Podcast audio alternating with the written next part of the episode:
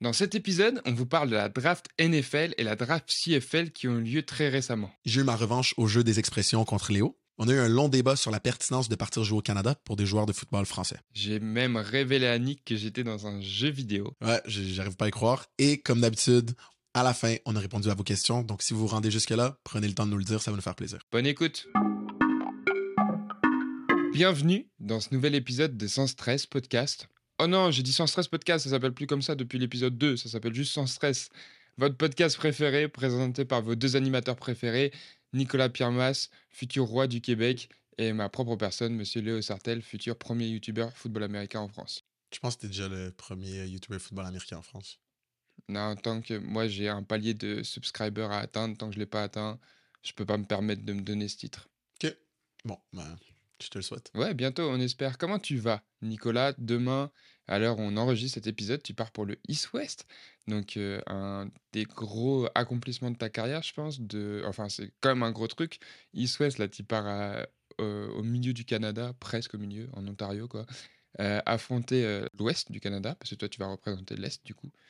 C'est un mélange entre un All-Star Game et un, match de recrutement. Comment tu te sens, gros? Ça va être incroyable. Euh, je, me sens, je me sens bien. Euh, j'ai pas encore nécessairement réalisé là, que j'y vais. Je pense que je vais le sentir une fois que je suis là-bas. Euh, J'avoue que dans les derniers jours, par contre, je le sens un peu plus. Euh, L'autre jour, mon coloc m'a dit Ah, t'as plus parlé du East West aujourd'hui. Ça faisait trois jours à peu près. Il m'a dit T'as plus parlé du East West aujourd'hui que dans les deux, trois dernières semaines, genre. Donc, ça, ouais, je vois que tu sais, la ça se rapproche et donc le stress monte un peu d'un cran. Mais en général, honnêtement, comme j'avais dit dans un autre épisode, j'ai pas d'appréhension, j'ai pas vraiment d'expectation parce que j'aimerais bien jouer pro, mais c'est plus un but pour moi. Donc, euh, on y va pour le plaisir, on y va pour, euh, pour se prouver soi-même, on y va pour voir à quel, à- à co- comment on peut se mesurer aux meilleurs joueurs de tout le pays. Puis euh, voilà. Ouais, c'est sûr. En fait, tu as grave pour te juger par rapport aussi aux, aux autres personnes, parce qu'en vrai, tu joues dans ta division, dans la US, et là, tu vas voir d'autres niveaux, d'autres joueurs invités au, au East West, ça va être trop bien, je pense. Puis même au niveau des connexions, ça peut être cool des contacts, peut-être que tu te feras des amis euh, là-bas qu'on pourra avoir dans le podcast un jour. Peut-être bien, peut-être bien. stylé quand ils joueront pro. Et non, ça va être bien. Tu as travaillé sur quoi surtout Si tu as deux, Mhm. trois trucs euh, importants sur lesquels tu as travaillé? Euh, c'est une très bonne question parce que c- il faut savoir que oui, c'est une semaine de football avec un match comme All-Star à la fin, Est contre Ouest? Mais le premier jour, c'est des tests. C'est des tests physiques. Et, et donc, moi, euh, déjà, bon, je vais être transparent. euh, vous savez, pour jouer au football professionnel, il y a comme un barème euh, athlétique qu'il faut, qu'il faut, qu'il faut dépasser pour même être considéré. Ouais, faut Bon, cocher des cases précises. exact. quoi. Quand on regarde ces cases-là, je ne les coche pas. Donc, je sais déjà que mes tests vont impressionner personne. Ceci étant dit, j'ai des tests qui craignent un peu plus que d'autres. Tu vois ce que je veux dire? Il y en a qui sont moins Ouais, encore il y en a. Il y a des tests, ils vont pas impressionner. Il y a des tests, les gens vont regarder, ils vont dire Oula Exact. Il y en a qui vont être, ah, ok. Puis, c'est ça. Je pense pas que j'ai impressionné qui que ce soit, mais il y en a qui vont être, ah, ça va, potable. Puis il y en a qui sont pas Mhm. bons. Donc, j'ai travaillé sur ceux qui sont pas bons, de beaucoup plus. Donc, euh, pour la première fois de ma vie, j'ai fait euh, du track, donc euh, de l'athlétisme, de la course, mais en sprint, mais niveau co- entraîné comme un, comme un athlète qui fait de l'athlétisme. Donc, avec des souliers de track, sur une piste de track, etc. Avec des pointes. c'est ça. Là, malheureusement, euh, je vous donne, euh, ça fait quelques jours que j'ai un, petit claquement au niveau. euh, En fait, je me suis pull le hamstring, là. Je sais pas comment le dire en français de France. Ok? Ouais, tu t'es poule l'ischio. C'est ça. Donc, mais léger, léger. Donc, ça se peut, on attend de voir. Ça se peut que je cours pas le 40 verges, le 40 yard dash que j'ai beaucoup travaillé. Ah, ce serait trop dommage. Ouais. oh là là là là. Non. Donc, c'est ça. Donc, là, en ce moment, mon gros focus, ça va être le vertical. OK? Euh, mon euh, bench press, puis euh, mon T-test. Je te dirais, mon meilleur des trois, c'est mon T-test. En termes de. Si on se Ouais. compare au pro. Mon bench press va impressionner personne. J'y vais vraiment pour, me, pour moi-même. J'aimerais. Je vise à peu près. Je serais content si je fais 10, genre exceptionnel. Je pense que je vais faire 7 ou 8. Mm. OK? Ok. Donc, ça, mon- c'est ton bet à l'heure actuelle. On verra. Exact, On en exact. parlera la semaine prochaine. Exact. cool. Je, fais, je, fais pas, je fais pas en bas de 5, c'est sûr. Ok. OK? Euh, puis ensuite, mon, mon vert, euh, je sais pas parce que ça fait 5 ans, euh, cégep et uni, qu'on travaille sur un pad. Ouais. En gros, c'est une plateforme. C'est ça, c'est une plateforme et tu sautes dessus et tu as un tracker le nombre de temps que tu passes en l'air. C'est ça. En fait, il calcule ton vert par le, ton temps, le temps que tu lâches, le- que tu Ouais. que tu t'élèves du pas, sol là. et le temps que tu retouches au sol. Et là, il faut une conversion pour savoir c'est quoi ton vert. Alors que là, ça va être un réel vert, là, comme on voit dans le NFL Combine, où je vais devoir aller Ah, où toucher. tu vas taper. ouais. C'est ça. Il y a des gars pour qui ça donne un inch de plus. Il y a des gars pour qui ça. Et plus de gars, je te dirais, pour qui ça donne un inch de moins. Ok. Donc, donc, si on veut. Moi, on dit tout le temps euh, expect the worst, prepare for the best, là. Ou peut-être c'est Ouais. le contraire. Expect. C'est vraiment le contraire. Ouais, c'est vraiment le contraire. Expect the best, prepare for the worst, OK? Donc, c'est ça. C'est sûr que moi, je m'entraîne euh, pour faire le mieux possible, là. Mais euh, c'est ça. ça pourrait, mon, mon vœu, normalement, c'est à peu près 32. C'est pas incroyable en, en termes de CFL. Dans le monde des gens moyens, c'est très bien, là. Mais euh, en termes de joueurs pro, receveurs, ça, ça impressionne personne. Mais je me vois faire anywhere between euh, 30 et euh, 33. Ok, ça serait si. Ça sera peut-être plus simple. Moi, je sais pas, mais moi, je me dis que personnellement, peut-être aller chercher quelque chose, ça m'aiderait à avoir une- meilleure stat que juste, tu sais, t'as pas de repère quand tu sautes d'un pad. C'est ça que je me dis aussi, mais par expérience, j'ai beaucoup plus fait le pad que le, que le, le proper Vertimax, là, mais les fois où j'ai fait le Vertimax, c'était un peu moins. Donc, euh, Ok. Non, bah, j'ai hâte de voir. Parce qu'on parlait de toi avec mes coéquipiers pendant mon trajet ce week-end de match. Mhm. Et euh, euh, ils ont écouté le podcast précédent. Et du coup, j'en avais deux, trois qui étaient en mode Ah ouais, Nick, il aimerait bien jouer en Europe, il aimerait bien jouer tout ça. Et je disais Bah ouais, ça fait longtemps. Et ils ont dit Ah ouais, bah s'il jouait, ça serait où? Et du coup, bah, j'ai dit Bah Black, lui, il aimerait bien jouer Black Panthers, à Tonon, euh, histoire de jouer avec moi et tout, etc. Et euh, finalement, ils ont dit Bah pourquoi il jouerait pas genre en Allemagne, tout ça? Et puis, il va pas jouer pro en CFL. Et j'ai dit, ben, en vrai, là, il, est, il a été invité au East West. Ton but, c'est pas de jouer pro. Euh, parce qu'au niveau des tests, il y a des tests qui. Voilà, un peu moins bons, etc. Mhm. Et du coup, moi, j'ai parié que ton meilleur test, c'était genre ton petit test que tu devais être genre vraiment bon parce que t'as un changement de direction quand même assez quick. Et t'es un peu shifty, on dirait, comme, comme euh, type de receveur. Mhm. Mais en tout cas, très cool. J'ai hâte de savoir, de voir les tests, d'avoir les retours. On en parlera la semaine prochaine. Et puis, pour continuer dans le foot, il y a d'autres d'autres tests qui ont été faits. Il y a eu la draft, la draft NFL et CFL euh, cette semaine. Donc, euh, c'est cool. Niveau de la draft NFL, moi, j'ai deux, trois gars euh, que je suivais, que je suivais au collège qui ont été draftés. C'est cool. Mais surtout, on a un Français en NFL de retour. Ça faisait longtemps. D'après euh, mon informateur Unseen Samy, ça faisait 1035 jours, un truc comme ça. Ouais, je pense, non, je pense même plus, pense 1600 quelques. Je pense qu'il avait dit. 1600 Mais non, parce que Mango, il était en 2017 Ah ouais, non, 2018 Non, c'est vrai que ça date, ça fait un moment quand même. Mais c'est cool, on a Junior Ao, qui est un Français. Il n'a pas été drafté, il a été sélectionné via le programme international et il a un spot réservé, entre guillemets. Donc là, il est au Minnesota Vikings et il a un spot réservé de joueur international. Ouais, sur le Du practice coup, squad. euh, sur sur practice squad. ouais. Donc ça, c'est cool. Ça veut dire qu'ils vont pas le cut euh, pour euh, raison d'effectif.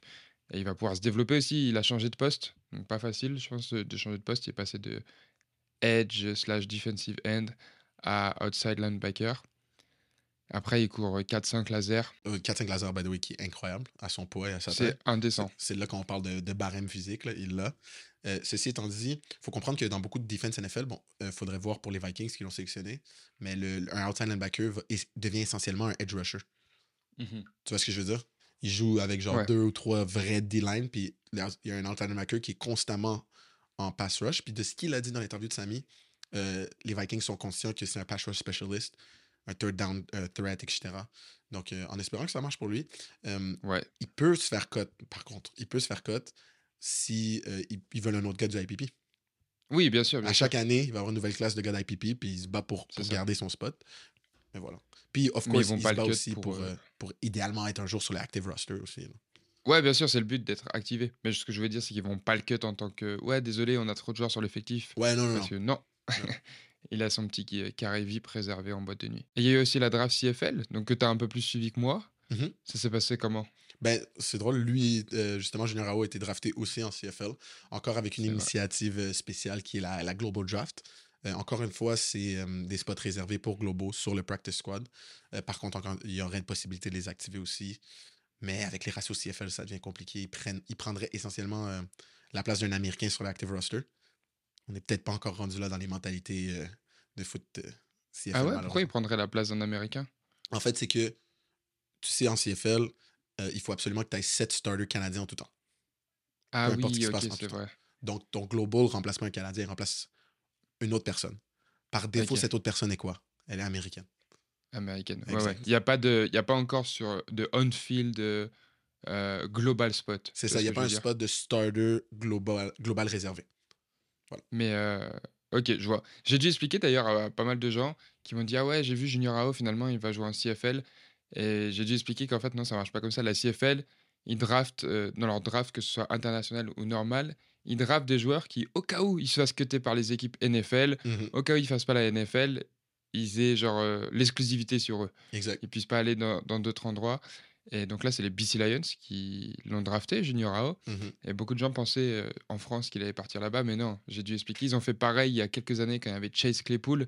Euh, la CFL l'avait drafté au premier round alors que ben, il est parti chez les Steelers, maintenant il est chez les Bears et tout. Encore plus récemment, là, avec euh, Mathieu Bergeron, qui est un gars qui a joué à Thetford Oui. Mines avec beaucoup de Français qui peuvent écouter ce podcast. C'est vraiment cool. Euh, ensuite, il est allé à l'université de Syracuse, directement de Thetford. Puis de Syracuse, euh, c'est- euh, déclaré pour la draft. Puis s'est fait drafter par les euh, Falcons d'Atlanta en troisième ronde, si je dis pas de bêtises. Donc je pense que c'est le highest drafted québécois of all time. C'est quand même fou. Puis Wow. la CFL l'a drafté là, dernièrement, justement, euh, pour réserver ses droits. On sait jamais. Peut-être dans 3, 4, 5 ans, ça ne se passerait pas sa carrière NFL. Puis, ben, l'équipe qui l'a drafté en, en CFL, je me rappelle plus qui, aurait l'exclusivité de ses droits. Donc, ils peuvent le prendre, ils peuvent revendre ses droits, etc. Stylé. Par contre, tu as dit troisième round, je crois. Mhm. C'est deuxième. hein. Ouh, deuxième encore mieux, let's go. Je savais même pas. Wow. Il me semble, je suis quasi sûr. Donc, euh, donc ouais, non, trop stylé, ouais. Il y a plein de gars qui ont joué avec lui à Tedford. Et euh, il est parti aux Falcons. Et en plus, ça veut dire qu'il va bloquer pour mon gars Bijan Robinson, le running back de Texas. Et mon gars sûr, parce que moi, tu sais, je suis un Texasois depuis Ouais, quelques, on sait, on sait. quelques mois. On au Texas, Texan, je sais pas si- mais cla- clairement, tu Non, le non, savais. moi. Ouais, c'est... Ils ont re- rename pour moi exprès. Ok. Petite anecdote que je vais te raconter. euh, on a un jeu avec l'équipe, avec Mhm. mon équipe.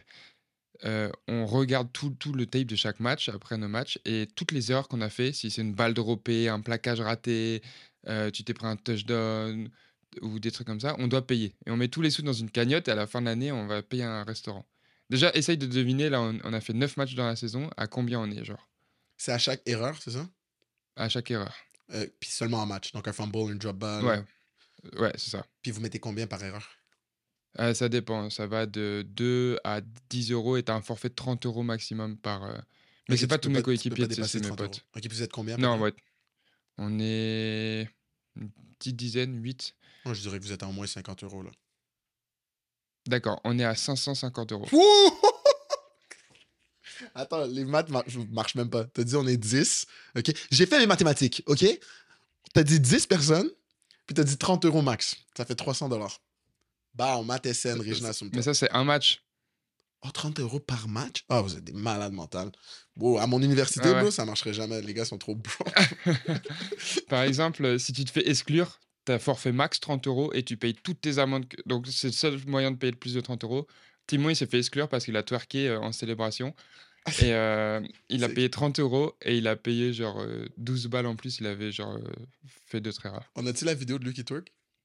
On n'a pas la vidéo de Louis Ah, shit. malheureusement. Elle est, elle est indisponible pour la communauté. Mais euh, un beau twerk euh, en bonne et due forme. Wow. Gros plaquage pour perte. Et après, il, il s'est mis comme ça là. il a Oh, twerké. Il a. Ok. Et du coup, on a joué contre euh, en, en Suisse la semaine dernière. Ouais. On avait un argument avec un jeu man-to-man.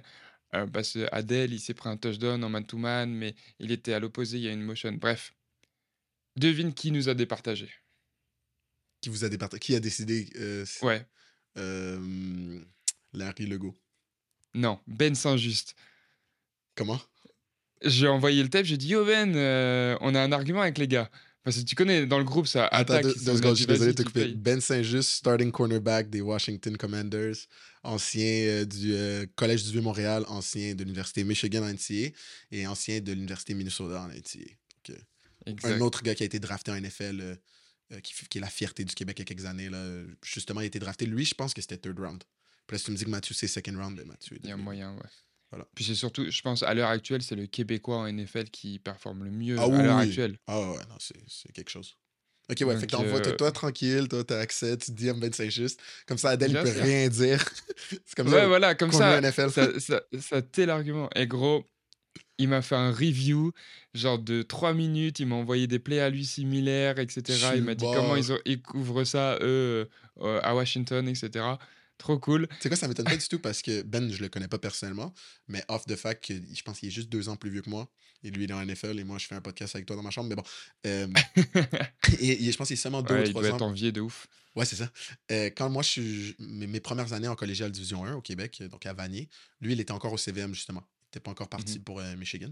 Donc, CVM, qui est un cégep collégial Division 1, Collège du Vieux-Montréal. Puis, Mhm.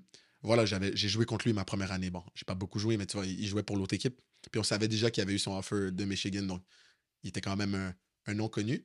Puis, il me semble que c'était un gars qui faisait des highlights pour beaucoup de gars au collégial à l'époque. Ok. Un peu, ouais, un peu comme, euh, tu sais, euh, quand on était un peu plus jeune, tu faisais les highlights des gars collégiaux. Quand tu étais à Momo, ben voilà. C'est, fait ça m'étonne pas que c'est. tu vois que c'est un gars qui était dans, le, dans ce monde-là, de faire des clips, euh, envoyer tout ça. Ouais. Ça m'étonne pas du tout. Puis il aime ça, genre il aime son foot, il aime partager, il aime couper, il, voit, il regarde des jeux, du tape, etc. Mm. Ok, je vois. Non, mais en tout cas, ça, il a été grave cool. Et puis ouais, c'était marrant. Et là, gros, on n'a on pas encore fait la... Ouais, on espère l'avoir. Ben, si t'entends ça, tu es invité quand tu veux. 1000%. Encore mieux, on viendra à Washington. Ouais, puis on ça serait fait, trop on fait un cool. podcast en personne. Voilà. Ça serait vraiment cool. voilà. Mais euh, ouais, sur cette cagnotte, là, je pense qu'on va attendre les 600 euros ce week-end. Parce qu'en défense, ils ont pris des touchdowns. Moi, j'ai un drop. On a nos quatre receveurs, ils ont tous droppé une balle. Donc, déjà, ça fait 40 balles en plus. Mm. Et euh, à la fin de la saison, euh, on prend la moitié et on met tout sur le rouge au casino. Ben, je pensais que vous alliez manger. On prend la moitié ok, la pour moitié manger. Parce que gros, je te jure qu'avec avec 600 euros, il nous reste potentiellement, il nous reste 7 matchs là. Mais c'est que j'allais dire, vous alliez bien manger. man. Ouais, ouais. Ah non, Donc, quoi euh, qu'en France, mettre euh, la 600 euros, c'est peut-être une assiette petite comme ça. Une petite tartine Canard de caviar. confit. Whatever.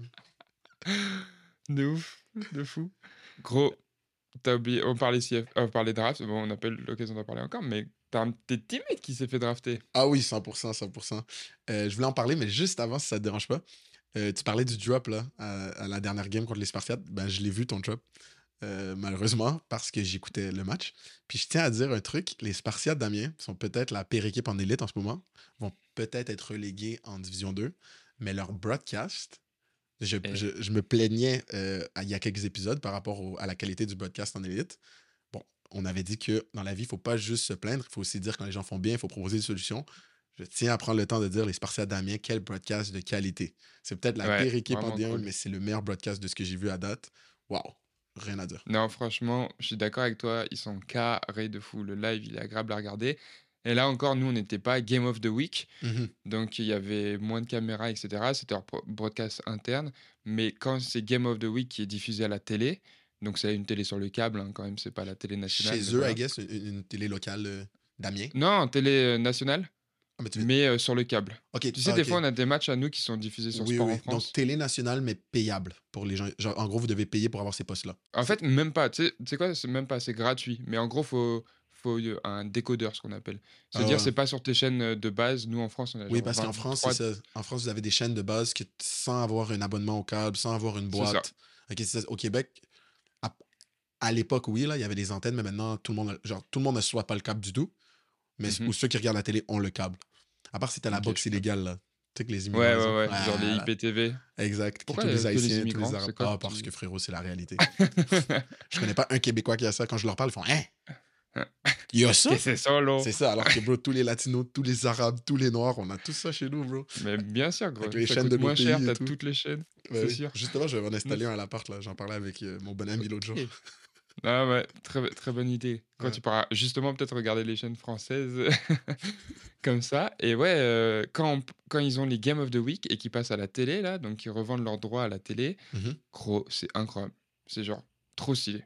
Ben, c'est fou que tu me dises ça parce que juste en regardant cette game-là, que je, du coup, je savais pas que c'était Game of the Week, mais c'est- donc c'est une game normale, il y avait Mhm. un dude qui faisait sideline camera, mais avec le, tout l'équipement, là, le stabilisateur, la Ah ouais? caméra pro. Je te jure, bro. On- parce qu'au début, je vois des images sur le sideline, je suis comme, bro, c'est tellement bien filmé.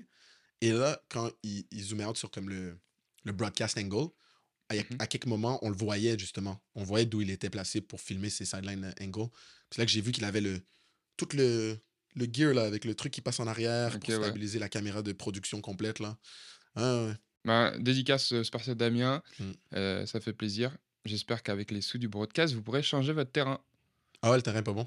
Le terrain, c'est le pire de France, mais ils savent. Mmh. En vrai, ils avaient commenté ma vidéo YouTube d'ailleurs l'année dernière parce que je m'en plaignais. Enfin, on en rigolait et ils doivent le changer, mais gros, c'est, hem, du goudron que Mhm. tu as pas en verre. Ok. Ouais. Genre, c'est pas il est je sais pas ce qui s'est passé sur ce terrain, mais c'était horrible. Mais ils avaient un bon QB. Puis, euh, puis c'est ça, j'ai pris le temps de comment en plus sur euh, du, du compte sans stress, du coup. Parce que c'est. Ah, compte- wow! Ouais, non, mais c'est le compte qui était ouvert, je savais pas. J'ai écrit euh, Les Spartiates d'Amiens ont le meilleur broadcast en France. Puis là, il y a du monde qui a dit Ça serait pas Ni- Nick derrière, euh, derrière le vrai? compte? Ouais, je te jure. Très cool. Parle-nous du coup de ton coéquipier drafté là. Oui. Je veux savoir les bails. Ouais, 100%. Donc, voilà, c'est la CFL Draft il y a quelques jours. On avait seulement. on avait deux joueurs qui étaient éligibles pour la draft, nous, Bishop. Donc, c'était un, un très petit Ok. classe pour nous. Euh, un joueur qui savait en vrai que c'était pas, c'était pas dans ses plans de jouer pro nécessairement. Il est allé pour. euh, vraiment pour pas cracher sur l'expérience. Pas parce que tu penses que tu vas pas jouer pro que tu vas pas aller te présenter au test. Si, c'est déjà un, un honneur d'avoir la chance de participer à ces tests-là. C'est un peu comme moi, je, je m'en vais au ISOS là. C'est même affaire. euh, Même Vendidé, je pense pas que la CFL va être intéressée, mais moi, je veux aller faire le mieux que je peux. Ouais. Euh, mais pas, t'avais pas le courage d'écrire à la NFL, à la CFL. Ouais, pas le temps, j'ai un podcast à faire, allez vous faire foutre. Exact, mais non. tu sais, Quoique, bon, podcast 1, CFL 2, mais ils n'ont pas besoin de le Mhm. savoir, ça. Fait que euh, c'est ça, un, un DB qui joue pour nous. Euh, c'est un gars d'Ontario euh, qui, lui, est venu directement après le high school. Euh, il, s'est, il, il est- il est venu à Bishop, donc c'est un gars très peu connu à l'époque, sous-développé en termes de, de son- ses aptitudes physiques à l'époque, parce qu'il n'a pas eu le temps de passer par le cégep ou, ou même par le junior que beaucoup de gars jouent là-bas, qui est comme un peu comme vous, là, un peu comme des clubs. C'est, pas relié Mhm. avec une école, mais beaucoup de gars qui se sentent pas qui sont des top pro- prospects en sortant du high school en Ontario ou euh, dans les provinces de l'Ouest, par exemple, ils vont jouer pour des équipes juniors ou ils viennent au cégep pour certains. Et de là, ils Euh, prennent en D'ailleurs, maturité physique. je- désolé de Ouais. t'interrompre, mais j'ai vu euh, sur le junior football, euh, j'ai découvert un peu ça cette semaine. J'ai Mhm. vu sur Europlayer, ils recrutent des, des Européens et tout, ils cherchent des joueurs euh, genre qui sortent euh, du de U20 en Europe, ouais. donc euh, under 20, pour les ramener pour qu'ils jouent en junior euh, en Ontario. Ouais, en C- Genre- CJFL, c'est ça, la Canadian ça. Junior Football League. Ouais, ouais c'est bien. Voilà, Euh. Il y a après- genre London, il y a Ottawa. Ah, il y a plein d'équipes. Je, je pourrais pas, je, Voilà. je pourrais pas te les nommer. Puis euh, c'est le Canada Bowl à la fin de l'année. Après, il y a une grosse disparité. hein, faut vraiment, il y a des équipes ontariennes qui sont à chier. Alors que normalement, dans l'Ouest, il y, a des- il y a des très bonnes équipes qui, qui sont comme quasiment des farm systems pour les universités là-bas. De la même Oh. manière que si tu joues en collégial D1 et tu joues, normalement, tu vas avoir beaucoup d'offres universitaires québécoises et ontariennes. Mais si tu joues pour une bonne équipe CJFL euh, dans l'Ouest du pays, tu vas avoir des belles offres de l'Ouest du pays, de l'Ontario aussi, sûrement. Euh.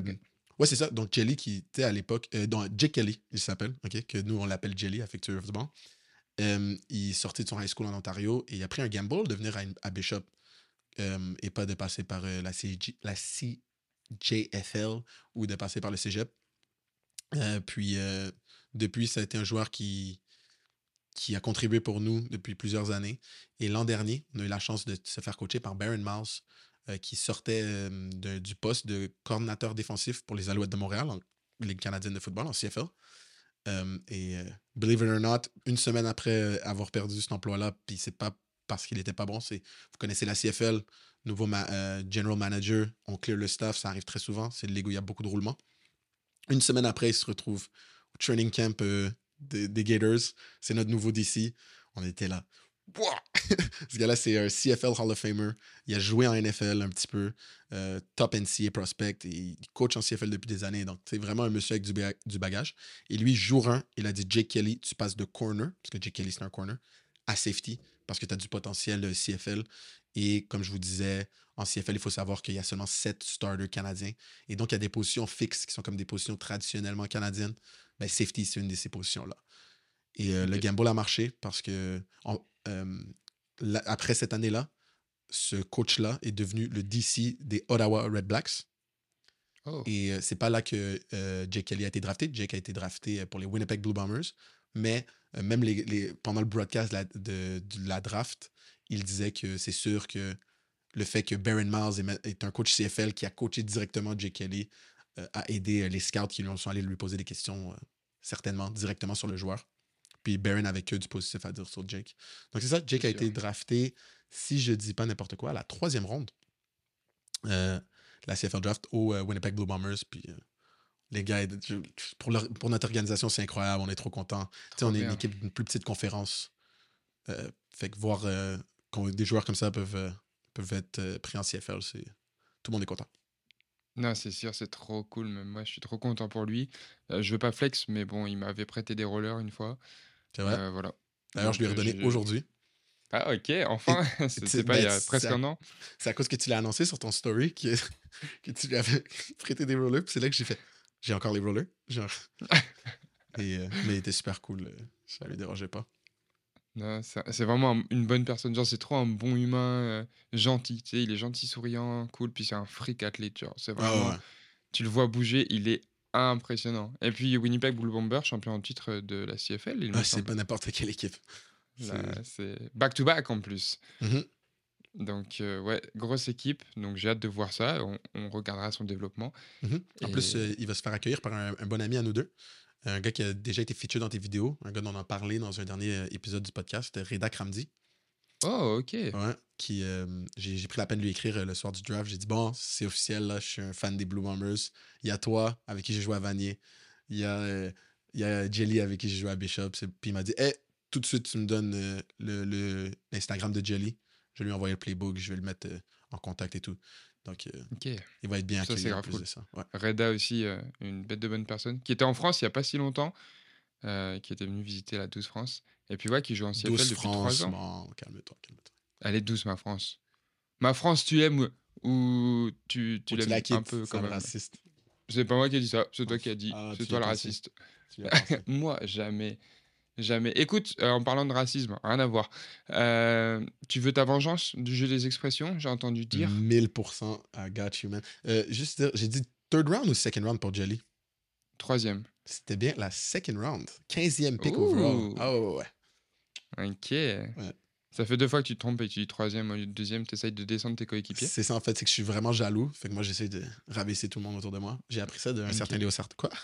Non, quel menteur. Oui, donc le jeu des expressions. Ça, c'est bien la réflexion d'un mec de 5 pieds 10. 5-9, mais merci beaucoup pour le boost. J'apprécie vraiment. Euh, le retour sur le jeu des expressions. Là, je veux, je veux set the table, OK? Tu m'avais posé, tu m'avais dit vas-y. 10 mots, puis j'ai fini avec 5 mots corrects et 5 mots euh, mauvais. Donc, j'ai fini 5-5. Ouais. Si, il faut absolument que tu me battes pas. C'est c'est- c'est tout. Donc, Léo, s'il il fait 6-4 et mieux ou mieux, j'ai perdu. Et je vais, être- je vais en être très triste. Donc, pour euh, rappeler le jeu, pour ceux qui s'en rappellent pas ou ceux qui sont, sont nouveaux, on vous salue.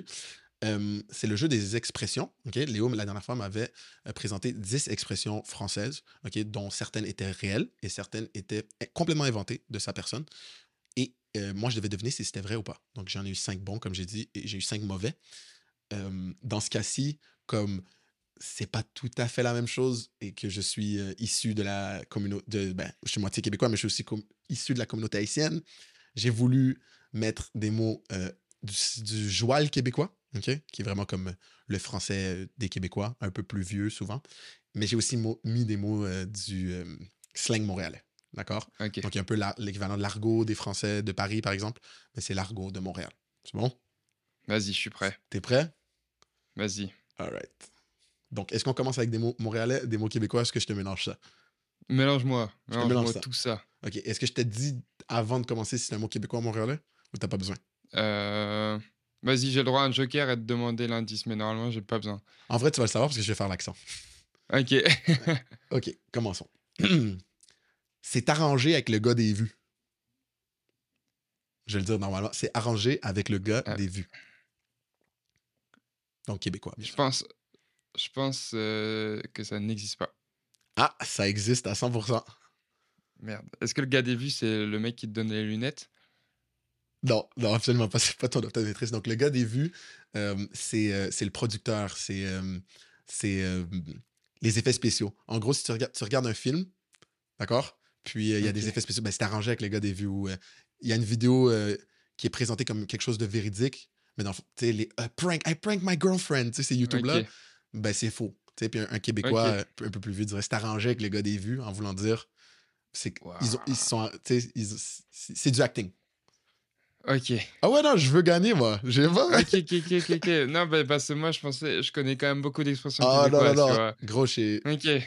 j'ai creusé et pour les Montréalais Ouais. aussi hein, si tu penses que j'ai pris des expressions que j'ai dit dans ton temps quand tu vivais ici, impossible.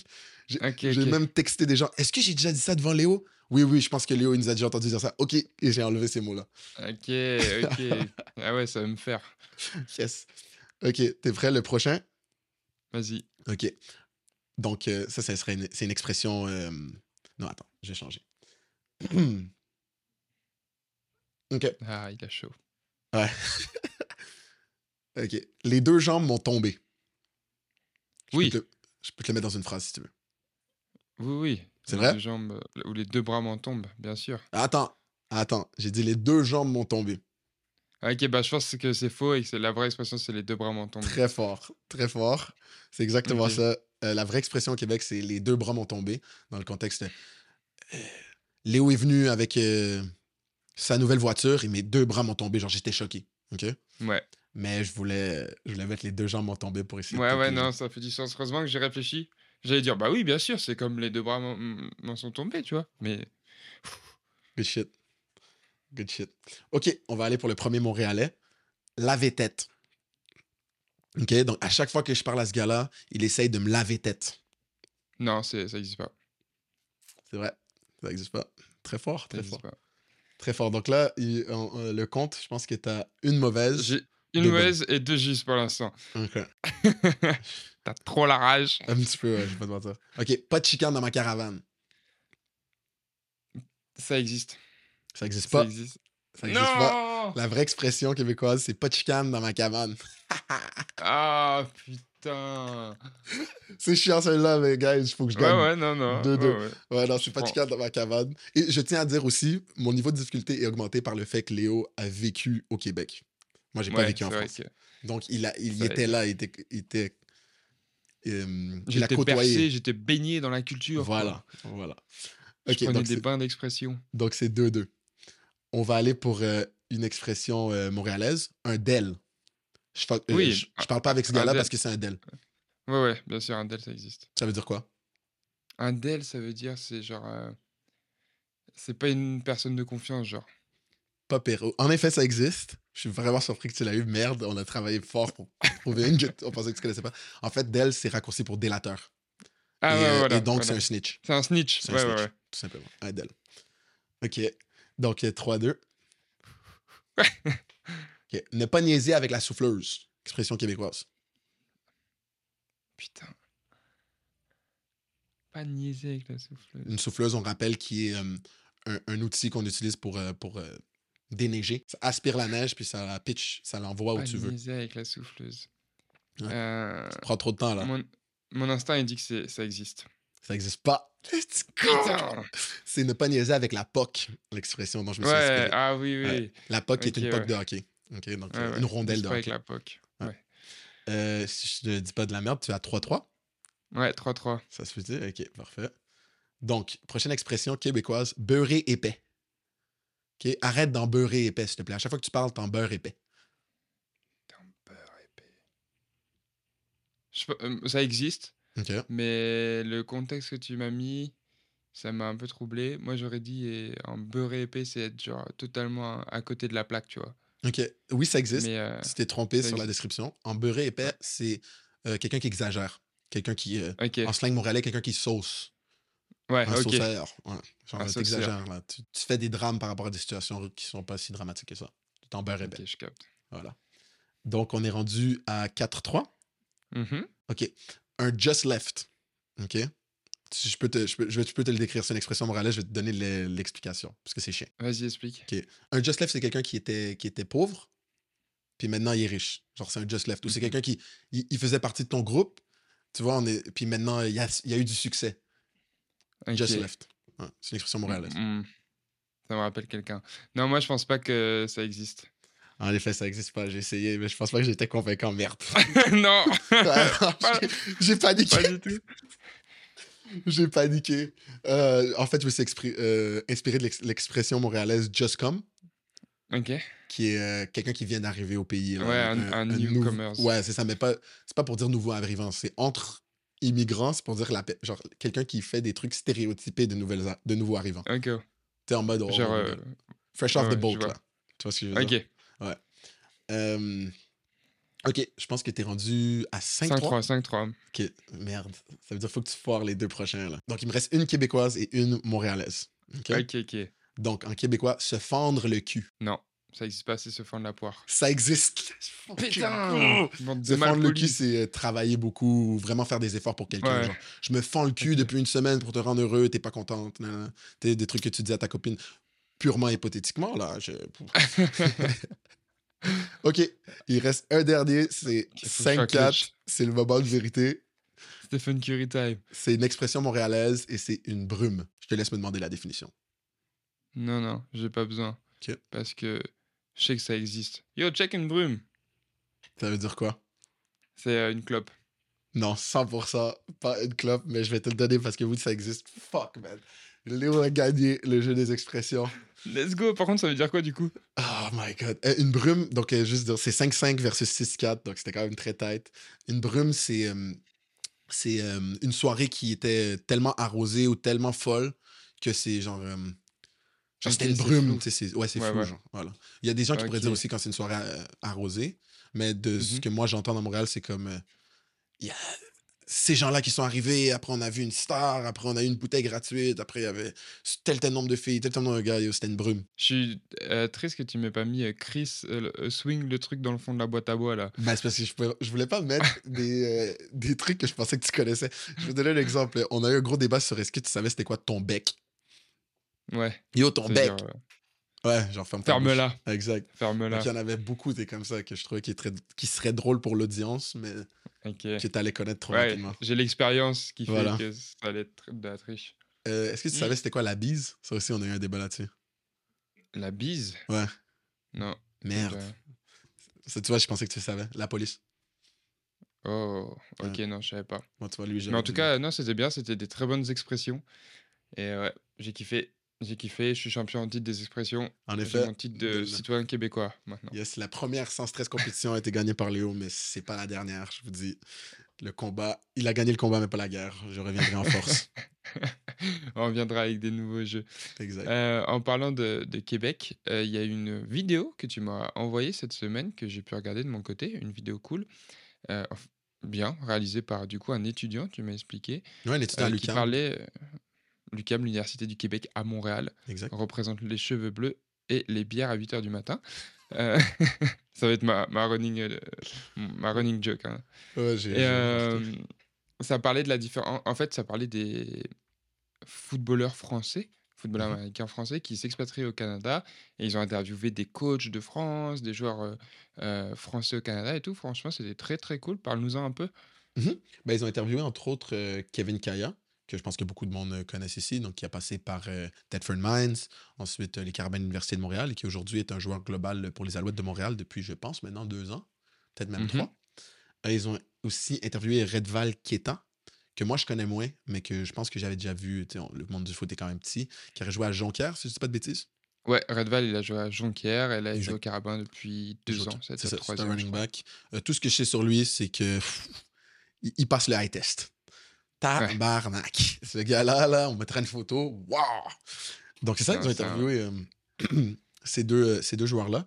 Puis, euh, d'une perspective canadienne, bon, en plus, euh, à travers toi, tu sais, j- j'ai toujours vu le recrutement de joueurs français dans le monde du foot québécois et canadien comme une bonne chose. Il y a des Ouais. équipes qui ont besoin de joueurs au Québec, qui sont dans des coins moins populaires, avec un moins grand bassin de population, un moins grand bassin de joueurs de foot. Et des- que le cégep, pour quelque raison, est moins attrayant pour, d'autres, pour des Québécois qui, qui vivent dans d'autres villes.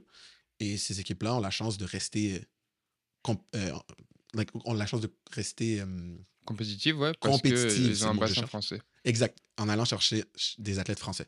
Des fois, même ces équipes-là, ont- c'est la seule manière qu'ils puissent rester en vie et pas fermer le Ouais, programme. ben, notamment Jonquière, Tedford, qui sont des équipes euh, dans le Québec un peu poil plus profond. Mhm, Euh, surtout Jonquière, Chicoutimi, quand on va loin là, là-haut dans le Saguenay, mhm, qui, en important beaucoup de joueurs français, euh, reste compétitif parce que euh, parle des stades dans la vidéo. euh, du coup, c'est Jonquière et Chicoutimi, c'est pas loin.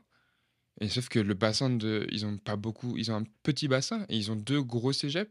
Et du mhm. coup, sans les Français, ils subsistent pas. Alors, il y aura un des deux programmes qui devra fermer. C'est ça. Pour préciser, ils sont, sont très loin du reste du Québec, des grands centres, mais ils sont Mhm. pas loin l'un de l'autre. Par contre, Oui, malgré que. Donc, ils sont deux cégeps, proches l'un de l'autre, mais il y a très peu de joueurs de foot qui jouent au secondaire par le fait que le bassin de population là-bas est, est- est peu. Et ils n'arrivent pas à accueillir, euh, à euh, recruter des Québécois euh, des grands centres comme Montréal, Québec, Sherbrooke. Donc, qu'est-ce qu'ils doivent faire? Bon, ben, ils vont chercher des Français. Moi, j'ai toujours vu ça comme quelque chose de positif. Ça comble un besoin ici et ça, ça fournit une étape de plus dans le rêve de beaucoup de Français, qui est de venir vers l'Amérique du Nord. Souvent, surtout quand on est jeune, atteindre la NFL, atteindre la NCAA, ben c'est, mhm, c'est un stepping stone pour certains pour se rendre.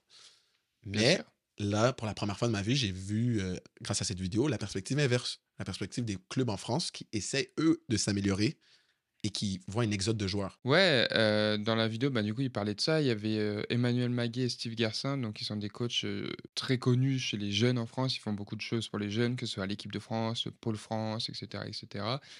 Et en fait, il parlait même de potentiellement mettre en place une règle d'un recrutement limité. T'as pas plus, en tant que cégep, tu peux pas prendre plus de genre deux joueurs dans un club ou un truc comme ça, ou un pour 10, un joueur pour 10 clubs, un joueur pour 10 joueurs inscrits dans le club. Alors oui, ok, moi je comprends cette perspective de ouais, mais envoyer tous les bons joueurs de France au Québec, ça ruine la France. Sauf que le problème, c'est qu'on n'est pas, on n'offre rien en France qui donne envie de rester, entre guillemets. Tu vois, Euh, c'est compliqué quand tu es un joueur, que tu finis ta carrière U20, si tu tu joues pas en élite, etc., euh, tu sais, c'est pas marrant. Là, ça va de mieux en mieux parce qu'il y a des perspectives de euh, atteignables en Europe avec le LF. Donc ça donne un objectif. Mais il y a deux ans, tu étais en Europe, tu disais, ok, je vais jouer peut-être en Allemagne, mais après quoi? Ça va pas m'ouvrir les portes de aucune façon de vivre ma vie grâce au football américain. Euh, voilà, après, c'est un grand débat. Est-ce qu'on doit partir au Canada? Est-ce qu'on ne doit pas partir au Canada? Euh, moi, je dirais que ça dépend. Moi, je suis parti très tôt. Je suis pas le meilleur exemple. Moi, j'ai fait un an de foot, je suis parti au Canada. Euh, ouais, je sais pas. Est-ce que ça valait vraiment le coup? Ouais, c'était cool. Euh, j'ai préféré la deuxième fois quand je suis parti avec plus d'expérience dans le foot. Mais que là, il tu y a m'as des... rencontré? Tu peux le dire. Tu peux le dire. Ah, ok, ouais, juste pour ça. Non, mais il y a des gars qui partent au Canada qui, genre, on- jouent pas en France. Ils sont là dans leur club, ils jouent pas en France. Et il y a des cégeps qui viennent leur vendre du rêve en mode, eh, viens au Canada, etc. Je pense pas que ce soit le but. Euh, après, est-ce que ces joueurs-là, ils reviennent pas après euh, leur cégep, voire université, et ils redonnent un peu à leur club, tu vois? Là, dans l'interview, il parle de Kaya qui reste au Canada, qui vit de la CFL, etc., et qui va s'installer au Canada. Et dans l'interview, il dit Ouais, moi je pense pas retourner en France, mais c'est normal. Il joue, il joue pro au Canada. Mais combien arrivent à jouer pro Tu vois, tous les autres, ils rentrent en France, ils, donnent à leur club, que ce soit moi à plus petite échelle, d'autres gars avec qui j'ai joué, etc. Il y en a plein, tu vois. Mhm. Non, 100%. Est-ce- Aussi, j'ai une question qui me vient en tête. Est-ce qu'en France, c'est commun pour quelqu'un de mon âge ou un peu plus jeune, euh, ton âge aussi, là, euh, de jouer en élite et de continuer ses études universitaires? Est-ce que c'est quelque chose qu'on voit? OK, là, donc, ouais, ouais, c'est quelque chose qu'on voit. OK, parce que sinon, c'était mon autre argument. C'est comme, est-ce qu'il n'y a pas l'argument aussi euh, des études en mode genre, grâce au foot en, en- au Canada, il y a des joueurs français qui n'iraient pas nécessairement à l'école, qui maintenant suivent, ont une éducation universitaire, souvent sur une bourse. Mais je pense que dans votre cas, ça s'applique pas parce que, un, votre école est gratuite, et deux, Mhm. l'horaire fonctionne. Parce que si- moi, dans ma tête, je pensais que l'horaire élite ne, ne fonctionnerait pas nécessairement avec euh, un horaire universitaire. Comme je sais qu'en France, l'école est tellement rigide et tellement Ouais, complète que genre, il n'y a pas de Euh, je dois aller à ma pratique, est-ce que je peux ne pas prendre ce cours-là, tu sais. ouais, non, mais t'as raison, t'as raison sur ce point-là. En fait, moi, je te dis qu'il y en a qui le font, mais Mhm. c'est tellement pas optimisé, c'est des galères. Déjà, par exemple, euh, les top clubs en France, euh, on va dire euh, le Flash, Marseille et les Black Panthers. Mhm. Euh, t'es au Black Panther, déjà, tu peux pas faire d'études, entre guillemets. Il y en a qui font, par exemple, j'ai des gars de mon équipe qui font des études, mais en alternance. Il n'y a pas d'université à moins de deux heures, tu vois. C'est parce que c'est une petite ville, et- etc. Pareil, tu es à Paris. Imagine, tu viens de n'importe quel club en France. Tu veux jouer au Flash, donc tu vas au Flash, mais tu dois faire tes études à Paris, donc tu dois payer un loyer à Paris. Tu dois vivre à Paris qui coûte beaucoup plus cher. Ça vaut pas le coup. Tu pars au Canada pour la moitié du prix. Peut-être tu payes un prix de session, que ce soit au cégep et après à l'université. mais tu as tellement de tout qui est adapté pour ton développement que c'est bien mieux, tu vois. Hmm. Nous, à Tonon, on est bien, on est encadré, mais quand tu vas à l'université au Canada, tu as la musculation, tu as les camps de printemps, les camps d'été, euh, tu as les études, tu as des périodes d'études obligatoires, etc. Tu vois. L'accès aux thérapeutes du sport, ostéopathes, euh, médecins sportifs. Ouais. totalement dif- différent, tu vois. Nous, on a de la chance euh, à Tonon, on est très bien encadré, mais on est le seul club de France comme ça, tu vois. Mhm. Tant que la France, elle donnera pas un- des perspectives d'études agréables de, pour euh, lier l'étude et le sport, les études et le sport, euh, les gens, ils pourront pas se plaindre. Je comprends. En plus de ça, tu sais, je comprends vraiment euh, dans, dans les coachs que tu as nommés, justement, dans le vidéo, un des coachs français dit on aimerait potentiellement pour des clubs en France qui a moins de. qui a 20 joueurs au moins, qu'on est déjà en train de se battre pour rester compétitif et rester ouvert, tu sais, de pas se faire prendre des joueurs par les universités ou les cégeps canadiennes, dans le sens que on est déjà 20. Genre, à partir de- en gros, ils voudraient instaurer une règle qu'à partir d'une équipe qui a pas plus que 20 joueurs, ils ne Mhm. peuvent.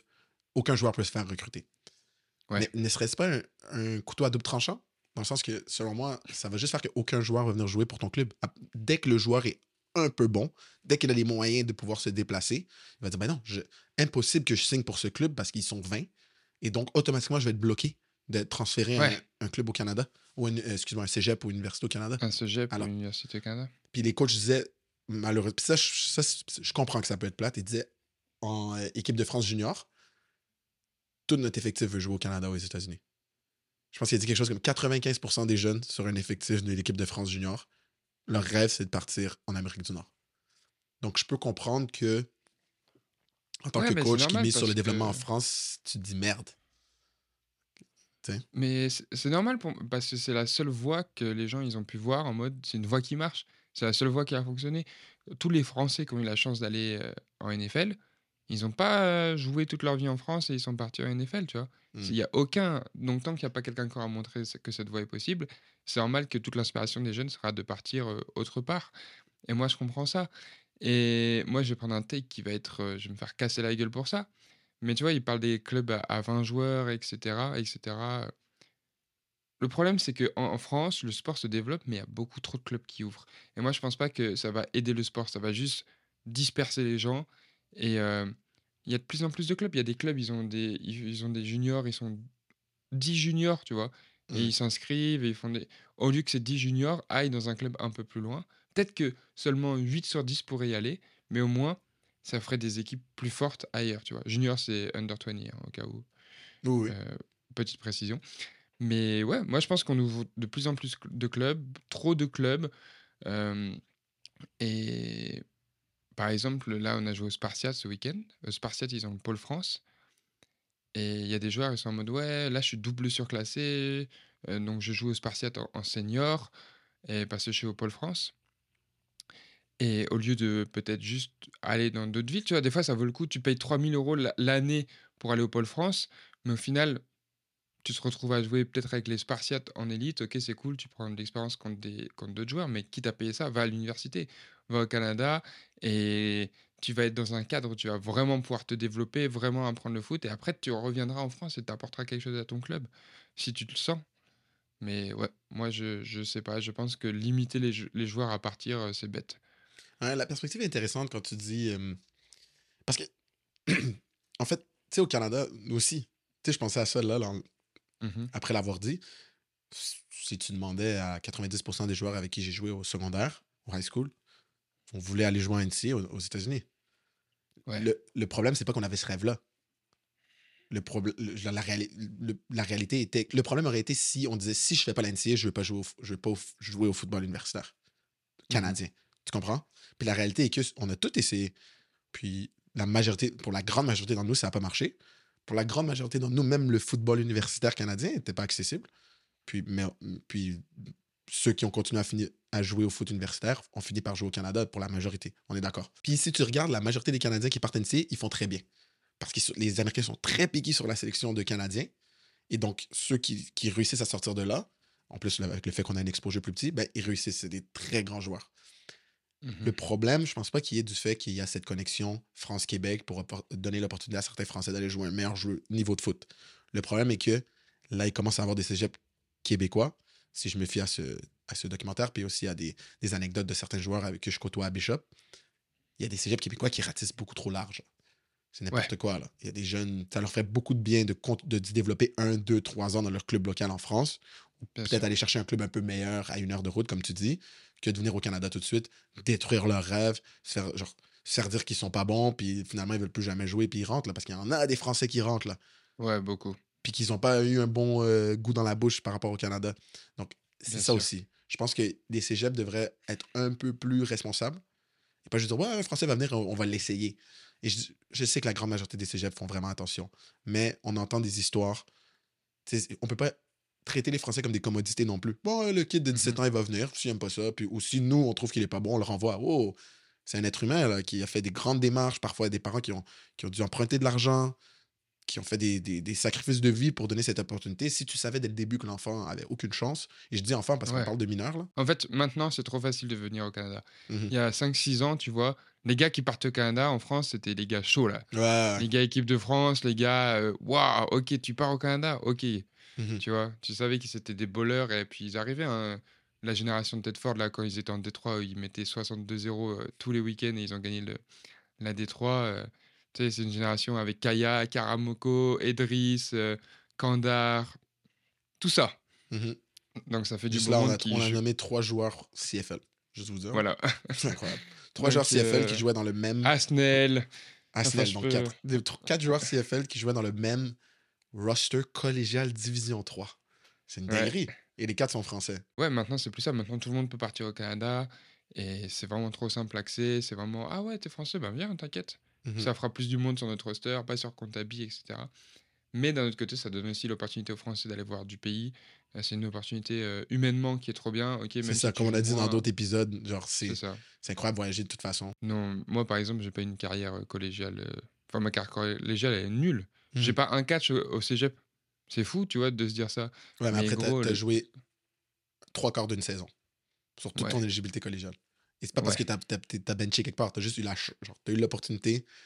En fait, t'es allé pour une saison, t'es arrivé en retard, donc t'as joué trois quarts. Ensuite, t'es parti pour deux ans d'éligibilité, techniquement. Puis après, t'es revenu, Mhm. puis t'étais pas éligible à cause de Ouais. papier. Donc finalement, plaisir. c'est ça aussi. Ouais, non, c'est sûr. C'est il y a des circonstances, mais je veux dire, euh, mon expérience au Canada, elle m'a quand même. On va dire, moi, j'ai une mauvaise expérience de foot au Canada entre guillemets, tu vois. Mais est-ce que tu regrettes d'être venu? Mais jamais, tu vois, ça, ça a ouvert euh, la porte à beaucoup d'opportunités, plein de trucs. Ça m'a fait voir du pays. Et non, jamais je regretterai d'être venu à aucun moment. Est-ce que ce podcast que- existe? Est-ce que les gens qui sont en train d'écouter ça là, pendant que je dis ces mots peuvent écouter ça si tu viens pas au Canada? Bah oui, parce que tu étais fan de moi et tu regardais mes vidéos, donc tu m'aurais sûrement DM. Mais... Ce gars-là est fou. J'aurais dû m'attendre que, quand... oh, que t'allais dire ça. J'aurais pas dû ouvrir cette porte. À la limite, il y a des gars qui ont bien réussi aussi, qui sont qui ont joué en France, qui ont joué en élite en France, et après qui sont partis directement à l'université. Mhm, Tu vois, qui n'ont pas fait le cégep, mhm. et qui sont partis directement à l'université. Est-ce qu'ils ont eu du succès? Ouais. Euh, Rémi Berthelin, euh, qui a du coup euh, pas mal de records de réception à McGill sur les dernières années là. Voilà, c'est l'exemple que j'ai en tête. Il y en a sûrement d'autres, mais je ne veux pas dire de conneries, tu vois. Mais Rémi, c'est mon exemple. Après, si je peux mettre un petit astérix là-dessus, gros, vraiment, gros à Rémi, je savais même pas. c'est vraiment impressionnant. Mais c'est peut-être une avenue beaucoup, beaucoup, beaucoup plus difficile. Premièrement, il faut savoir que pour les, euh, pour les Français, vous venez au cégep, c'est vraiment pas très cher. On parle de centaines de dollars par session. Bon, vous allez devoir Mhm. payer votre appartement, vous allez devoir payer votre, votre nourriture, mais beaucoup des cégeps, surtout ceux qui recrutent des Français, sont dans des endroits euh, du Canada qui coûtent moins cher que Montréal, etc. Donc, et en plus, vous, allez, vous arrivez avec des euros, donc normalement, ça va aller. OK? Maintenant, à l'université, vous payez pour la majorité des universités québécoises euh, deux fois le prix d'un Québécois. Donc là, on parle de. Ça, ça reste pas cher comparé aux États-Unis, mais non, ça Ouais. reste à peu près entre 6 000 et 8 000 dollars par euh, session. Donc euh, deux fois par année, 16 000 par année. D'accord?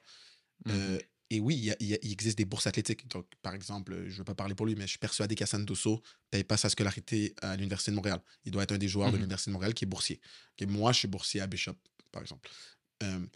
Mais ces bourses-là, université canadienne, euh, genre, c'est beau. c'est, euh, ils veulent pas prendre un gamble sur ces bourses-là. On n'est pas aux États-Unis, là, où est-ce qu'ils ont un budget illimité. Ouais. La majorité des joueurs dans une équipe ne sont pas boursiers complets. Vous voyez? Donc, qu'une université canadienne prenne le risque de vous offrir une bourse de France, j'en Mhm. doute beaucoup, beaucoup, beaucoup. À part si, encore une fois, vous avez des barèmes physiques que vous pouvez prouver qui sont exceptionnels. Vous courez un 4-4, Euh, vous avez joué un LF, par exemple. Vous êtes jeune, Ouais. vous avez joué un... Bon, des trucs comme ça. OK. Tu sais, genre un Maceo. Maceo Ouais. Beer, là. Bon. Mais si tu joues, je sais pas moi, vous jouez pour un club moyen, vous jouez au Molos d'Anière, OK? En junior, vous êtes bon, vous êtes un bon joueur. Je pense que c'est beaucoup mieux d'aller au cégep, de faire une transition là-bas, de éventuellement dominer et d'avoir une bourse d'université canadienne que d'espérer avoir une bourse d'université canadienne Bien euh, straight from France ou d'y aller débourser autant que ça. Là. À part si vous, avez le- si vous avez l'argent, vous avez l'argent. Par contre, si je peux te demander un truc, j'ai une petite question. Est-ce que tu penses qu'une euh, équipe de bas de tableau Détroit. J'allais dire ça. Dis-moi. Parfait. Est-ce que tu penses qu'une équipe de bas de tableau Détroit peut battre une équipe. euh, Est-ce que tu penses qu'une équipe de bas de tableau Détroit est meilleure ou moins bonne que la meilleure équipe euh, junior en France? Euh, bas de tableau Détroit, je En pense. gros, que la dernière équipe Détroit, la meilleure équipe junior. Excuse-moi. Euh, Là, c'est Marseille qui sont champions de France junior en titre. U20 maintenant. Je pense que bottom Détroit, ça se tape. Ça doit être à peu près le même niveau. Ah. Championne de France. euh, mais, par contre, premier degré, je pense que ça vaut plus le coup. euh, parce que maintenant, en... le junior en France a changé. Il n'y a plus beaucoup d'équipes qui jouent à 11 en junior.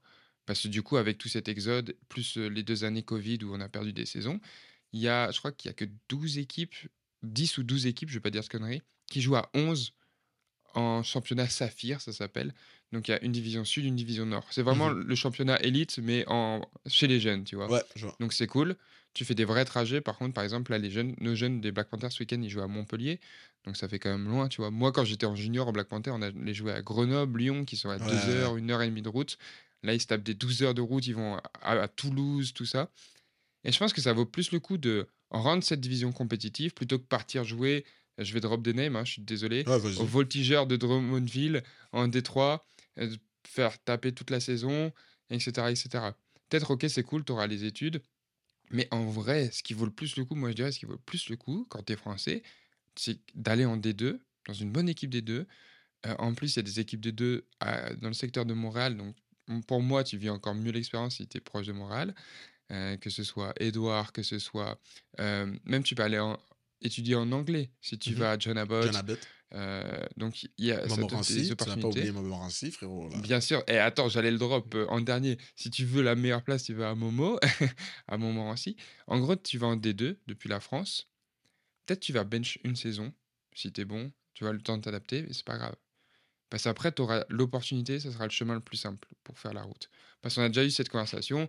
Quand tu vas en D1, cégep, ça fait quand même. Il y a des D1, à moins que tu sois un fric, fric, fric, c'est quand même euh, sélectif. Ils auront quand même certains ce regard sur Ah ouais, mais tu viens de la France. euh, déjà, quand tu viens surtout du les Québec. D1 à Montréal.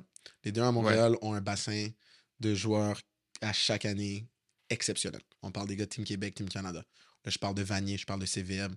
Grasset, ils ont toujours des athlètes, don't get me wrong, mais tu as aussi des gars qui sont peut-être juste des bons joueurs de foot. Mhm. Alors que Vanier et CVM, c'est très rare qu'il y ait un gars qui start sur ce roster-là qui n'est pas juste un athlète. Tu vois ce que je veux dire? Ouais. Et je suis pas en train de dire que les Français sont pas des athlètes. Il y a beaucoup de Français qui sortent qui sont des athlètes. Mais si c'est pas Bien ton sûr. cas et que tu n'es pas un freak athlète, tu manques un peu de football experience, la D1, ça peut être difficile. Après, toutes les D1 ne sont pas faits pareil. Le bas de la D1, il y a une grosse différence entre le bas de la D1 et le, bas de la... et le haut de la D1. Mais rendu là, ça revient au même. Est-ce que c'est beaucoup mieux, selon moi, plus qualitatif d'aller en haut de la D2 qu'en bas de D1? Parce qu'en bas de D1, tu Bien vas te faire frapper et tu vas pas aimer ton expérience. dans la ligue. Non, c'est sûr. Mais après, tu vois, euh, au final, pour le, le mot de la fin, n'importe euh, où tu vas, si tu joues bien, tu auras des looks universitaires et tu pourras 100%. déchirer l'université. On parlait de Redval, Redval pour commencer ça. Il jouait à Jonquière en Détroit. Jonquière qui est une bonne équipe de Détroit. Oui. Mais voilà, maintenant il joue au Carabin. Hassan, on parlait aussi, qui est un Français, qui joue à Tedford, qui a galéré euh, tout son cégep, qui est passé de receveur à DP, qui était blessé, qui jouait, mais qui jouait finalement pas Qui a trop. eu des, qui a eu des, euh, des embrouilles avec des coachs. euh, Exact. Et au final, c'est un des meilleurs receveurs au Canada. Ouais, donc, euh, donc voilà. Il a pris le numéro 1 là d'ailleurs. Je sais pas si t'as vu. Il Non, j'ai pas vu, 1 mais au Carabin. En fait, oui, je l'ai vu, j'ai vu une photo de pratique, mais je me suis. Tu sais, il y a beaucoup d'équipes que leur jersey de pratique n'est pas leur jersey de Ouais. game. Moi, par exemple, à Bishop, mais ça, c'est. Les Ouais. sont cool, mais je, je pratique avec le 7, je porte toujours le 7, alors qu'en game, je reste avec le 14. ça. Mais- Ouais, bah après c'est ton choix ça aussi. De, Oui, exact, de exact. mais avec c'est le ça. 14. C'est- Je pensais que peut-être Hassan faisait ça. Eh ben non, je crois qu'il est passé au numéro 1. Faudra vérifier, mais il me semble. Du coup, c'est stylé. Pour juste pour finir avec ce sujet, en parlant de aller où euh, tu vas jouer, aller où tu vas pouvoir être productif plutôt que d'aller euh, suivre les gros noms, quoi que ce soit. Puis on l'a mis sur plusieurs niveaux. tu sais, On a parlé de. Des fois, c'est mieux de rester en France que d'aller dans le bas de tableau des 3. Des fois, c'est mieux d'aller dans le haut de tableau des 2 au, au Québec que d'aller bas de tableau des 1. Mais on a euh, quelque chose d'assez similaire euh, au niveau universitaire que- qui est arrivé euh, là, là, pour la draft CFL. Ah, mhm. Euh, on a quatre conférences euh, au football universitaire canadien, comme euh, certains de vous le savent à présent. Il y a la Canada West, où est-ce qu'il les, équi- les équipes qui jouent dans l'ouest du pays. Il y a la OUA, qui est la conférence de l'Ontario. Il y a la RSEQ, qui est la conférence du Québec. Et là, il y a, il y a la AUS, qui est la conférence des maritimes. Bishop, Dans laquelle la- se trouve Bishop. Exact. Bishop est la seule université du Québec qui joue dans cette conférence. Il faut savoir que cette conférence euh, englobe des universités qui sont beaucoup plus petites. Je vous donne un exemple. Bishop a 2500 élèves, alors que l'université de Sherbrooke, qui est sa voisine, en a 30 000. L'université Ouais. euh, UDM, l'université de, de Montréal, Montréal. je pense que c'est 40 000. Vous voyez? Donc, euh, pensez juste euh, au nombre d'élèves qui payent à chaque année. La majorité des élèves ne sont pas sur des bourses, payent à chaque année pour aller à l'école. Donc, vous voyez le budget de l'école. Pensez aussi le nombre d'élèves potentiels pour euh, remplir les estrades, pour payer euh, la nourriture, les concessions, Mhm. pour acheter du gear qui finance l'équipe. Pensez aussi aux subventions gouvernementales, car le gouvernement ne va pas financer une école de 2500 élèves de la même manière qu'elle va subventionner une école de 35 000 élèves. Et au Québec, il faut savoir que les universités sont des non-profits qui sont grandement, grandement financés par le gouvernement. D'accord? Donc, ça joue. En perspective, là, pour mettre les choses en perspective, mon secondaire à Montréal, mon high school, donc mon lycée, était, euh, accueillait plus d'élèves que l'université Bishop. D'accord? Ouais. Même dans les maritimes où Bishop est allé rejoindre des universités plus petites, Bishop est, je pense, la deuxième plus petite université. Vous voyez? Donc, ça faisait beaucoup de sens pour Bishop de faire ça. D'accord? Bon, ceci étant dit, il y a un stigma par rapport à cette conférence-là. En mode, c'est du football à plus bas budget. En général, pas tout le temps. Il y a toujours des gros joueurs qui sortent. Euh, un des, des euh, receveurs euh, canadiens des Alouettes de Montréal qui joue, c'est un ancien euh, de Saint-FX contre qui, euh, Ouais. qui jouait là-bas avant que moi j'arrive à Bishop, euh, Julian Grant. Il y en a plein des joueurs US qui, qui font la CFL. Mais en général, il y a toujours un stigma. Ouais, on il y a ce cliché de l'AIUS, c'est moins. Ouais, il y a ce cliché, ce cliché de l'AIUS, c'est la conférence la moins forte du, du Canada. Il y a même souvent ces arguments en mode. L'année dernière, on était, quand j'étais au Canada, il y avait un- une meuf un peu bête, carrément bête sur Twitter, qui a dit Ouais, je pense qu'une équipe de cégep, elle bat euh, une équipe de- d'université AIUS. Exact. Donc On a des dit une équipe bêtises, de, de évidemment. collégial D1, la meilleure équipe euh, à ce moment-là, euh, à ce moment-là du championnat. Donc, c'était au milieu de la saison. C'était Limoilou. Puis elle avait dit Je suis persuadé que Limoilou peut battre la pire équipe euh, de la AUS au même moment. Alors que moi, j'ai joué en collégial D1. J'ai joué contre Limoilou. Je vous le dis, absolument pas. Il y a le facteur. Est-ce que le joueur moyen qui est à Vanier va probablement finir sa carrière à un meilleur niveau que le joueur moyen qui est maintenant à Bishop Probablement. Il y a plus, il y a plus d'avenir à ce moment-là. Il y a plus de potentiel. Mais là, sur le moment, le joueur de- en moyenne de 23-24 ans de Bishop, on détruit le joueur de 17 ans de la collégiale D1. Je vous le dis, j'ai joué dans les deux. C'est Oui. le, le temps qu'on met, la musculation, la préparation, le niveau de coaching. C'est absurde. C'est- C'est comme le débat de est-ce que la meilleure équipe NCA bat la pire équipe CFL. Je vous dis, j'ai écrit à des joueurs CFL et, et qu'ils ont joué pour des bonnes équipes NCA. Je, vais drop un nom. euh, BJ Cunningham. Donc, il est euh, jusqu'à aujourd'hui le receiving leader euh, pour Michigan State University, genre dans les livres d'histoire. Et après, il a, il a bounce around dans la NFL un peu. Je pense qu'il était au Miami Dolphins à un moment donné. Ensuite, il a eu une grande carrière CFL. Il a joué pour les Alouettes. Il était un joueur dominant pendant quelques années. Il vient d'aller au euh, Ottawa Redbacks il y a quelques temps. Et puis là, sa carrière est terminée. Il m'a dit, ben non. Il m'a dit, est-ce que des équipes historiques comme LSU, qui finalement, quand tu regardes le roster, ils avaient Ouais. six gars NFL à un moment donné, est-ce que ça compétitionne? Oui. Mais à- au moment où ces équipes-là jouent contre, il y y a quand même Ils le n'ont pas la même expérience. Exact, ils sont plus jeunes, ils sont c'est des étudiants athlètes, ils sont pas au foot à 24 heures sur 24 comme les joueurs CFL. Mais surtout, des équipes comme LSU comme ça, ça guys, il y a 150 programmes D1 FBS. Là, on parle de une équipe une fois qui était genre on a cette image que un programme FBS euh, moyen, c'est LSU en 2016 ou 2018, j'oublie la date là, qui était Ouais. extrêmement fort. Mais non. 2019, je crois. Ouais, au 2020. Non, Vraiment. 2019. 2019, voilà. il Non, semble. Puis pour, pour chaque histoire de, de gars NCA, que leur freshman year, ils étaient incroyables, ils ont été dominants toute leur vie, ils sont allés en NFL, t'as des gars qui étaient extrêmement forts en NCA, ils ont rien fait en NFL, et finalement, ils ont rien fait en CFL. Ouais. Non, mais t'inquiète, c'est partout, c'est partout pareil. euh, En vrai, euh, ouais, là, tu avais parlé de Johnny Menzel, mais gros, Mhm. même, t'inquiète, n'importe quel niveau.